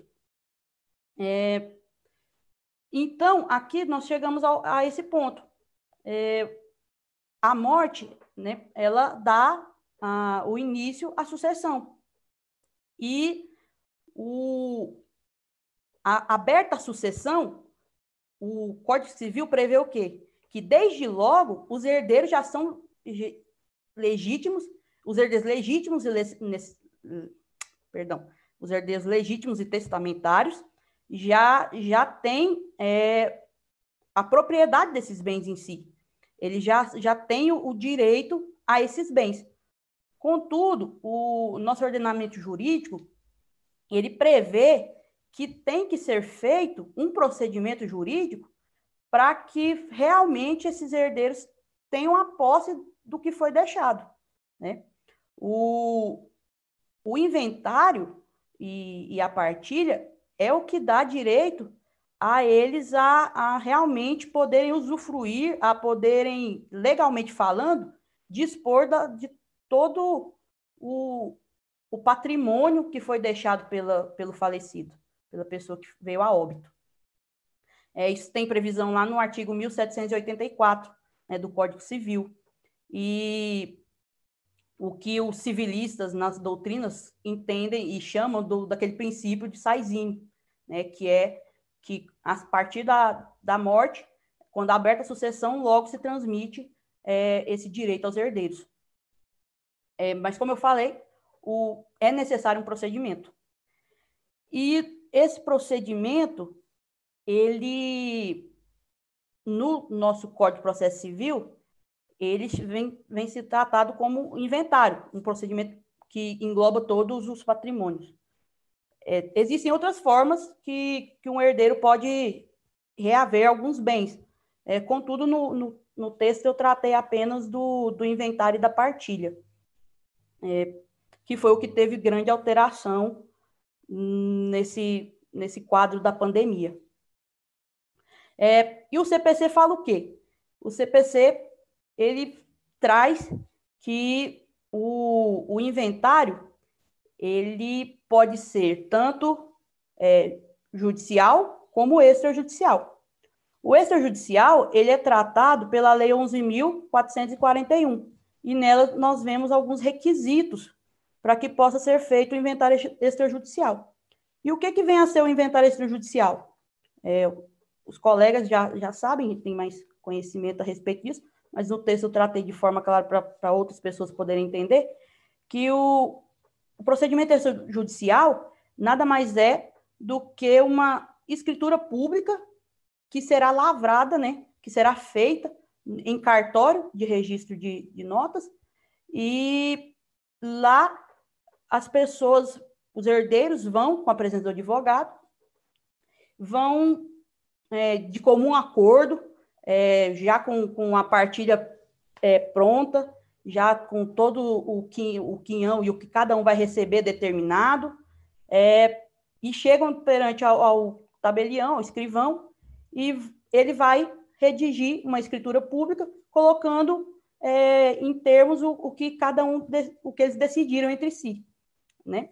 E é, dentro disso, o, existe, como eu falei, existem alguns requisitos onde, primeiro, como, eu, como já foi dito, tem que ter o acordo entre as partes, não pode haver litígio, não pode haver discussão, briga, é, não pode haver a presença de, de incapaz, e também tem a questão do, do testamento, sendo esse último, vem sendo discutido, né, que, com, com CNJ e tudo mais, é, que alguns estados já têm, é, o Conselho Geral de Justiça de alguns estados já deliberaram que o cartório, é, se o testamento for aberto é, antes de dar entrada no inventário, no, judiciário, é, pode ser feito o, a escritura do, do inventário no, no cartório.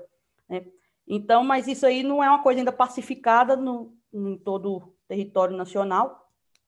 É, creio eu que, pelo, pelo que eu estive estudando, que eu já vi alguns comentários, o CNJ ele, ele estava meio é, tendo o entendimento de que ele estaria legislando é, e seria necessário que o legislativo em si fizesse um, uma normativa né, que alterasse o, essa questão do, do inventário.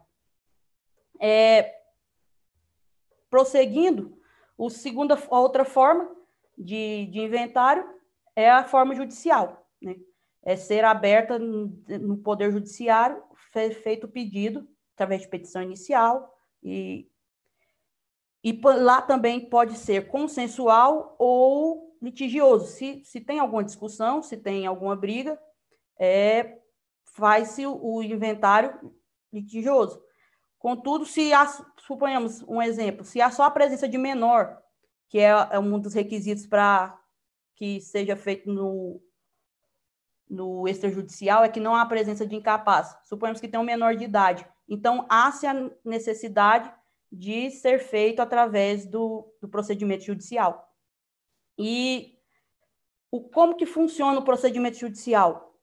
O processo, o, o artigo 611 do CPC, ele traz que o processo de inventário e de partilha ele deverá ser instaurado dentro de dois meses, a contar da abertura da sucessão, e teria um prazo de 12 meses, em tese, para que o juiz é, terminasse esse processo, para que seja, fosse posto fim ao processo, podendo ser prorrogado né, a ofício ou a requerimento da parte, dependendo da situação do inventário.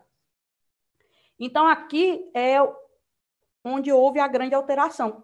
Né? Como a, a, colega Ana é, falou no, na palavra dela, é, nós tivemos a, a recente é, promulgação da Lei 14.010, né? Ela vem tratando sobre essa questão do, do regime jurídico emergencial e transitório né, nas relações do direito privado, que é o, o caso do direito civil. Né? Então, essa, essa lei ela trouxe no seu, nos seus artigos, né, no artigo 16, a alteração a respeito desses prazos. Eu, particularmente, é, vejo como uma empatia do legislativo com as pessoas nesse momento. Porque, suponhamos, você perde o seu ente querido, você perde o, o, a, o seu familiar, e você tem dois meses para poder dar entrada e uma, fazer a abertura de um inventário. Muitas das vezes, quem, quem perde um familiar ou alguém próximo, alguém querido, não, não consegue ter essa, essa, a cabeça, vamos dizer assim, não consegue ter o, o, o tino de dar é, prosseguimento num, numa sucessão, no inventário. Né? Por mais que contrate um advogado, muitas das vezes a pessoa não, não tem aquele vamos dizer assim, aquela facilidade de lidar com a situação. Então, eu, eu particularmente vejo como uma empatia a, com os familiares e, e, acho um ponto favorável aos advogados também, porque nessa situação que nós estamos enfrentando da pandemia, é, nós, eu particularmente tenho enfrentado muita dificuldade a respeito de, de da Cefaz, a respeito dos órgãos públicos, é, dos cartórios, que, como falaram, essa questão do, do lockdown, abre, fecha, não fecha, funciona, 14 dias funcionando, depois não está mais funcionando. Então, assim, é, você, quando você tenta ir atrás de alguma documentação que é necessário para um inventário, é, muitas das vezes você se encontra com, com um órgão que está reduzido, seu, seu pessoal, que não está atendendo, ou então que está atendendo por forma remota, né, o home office,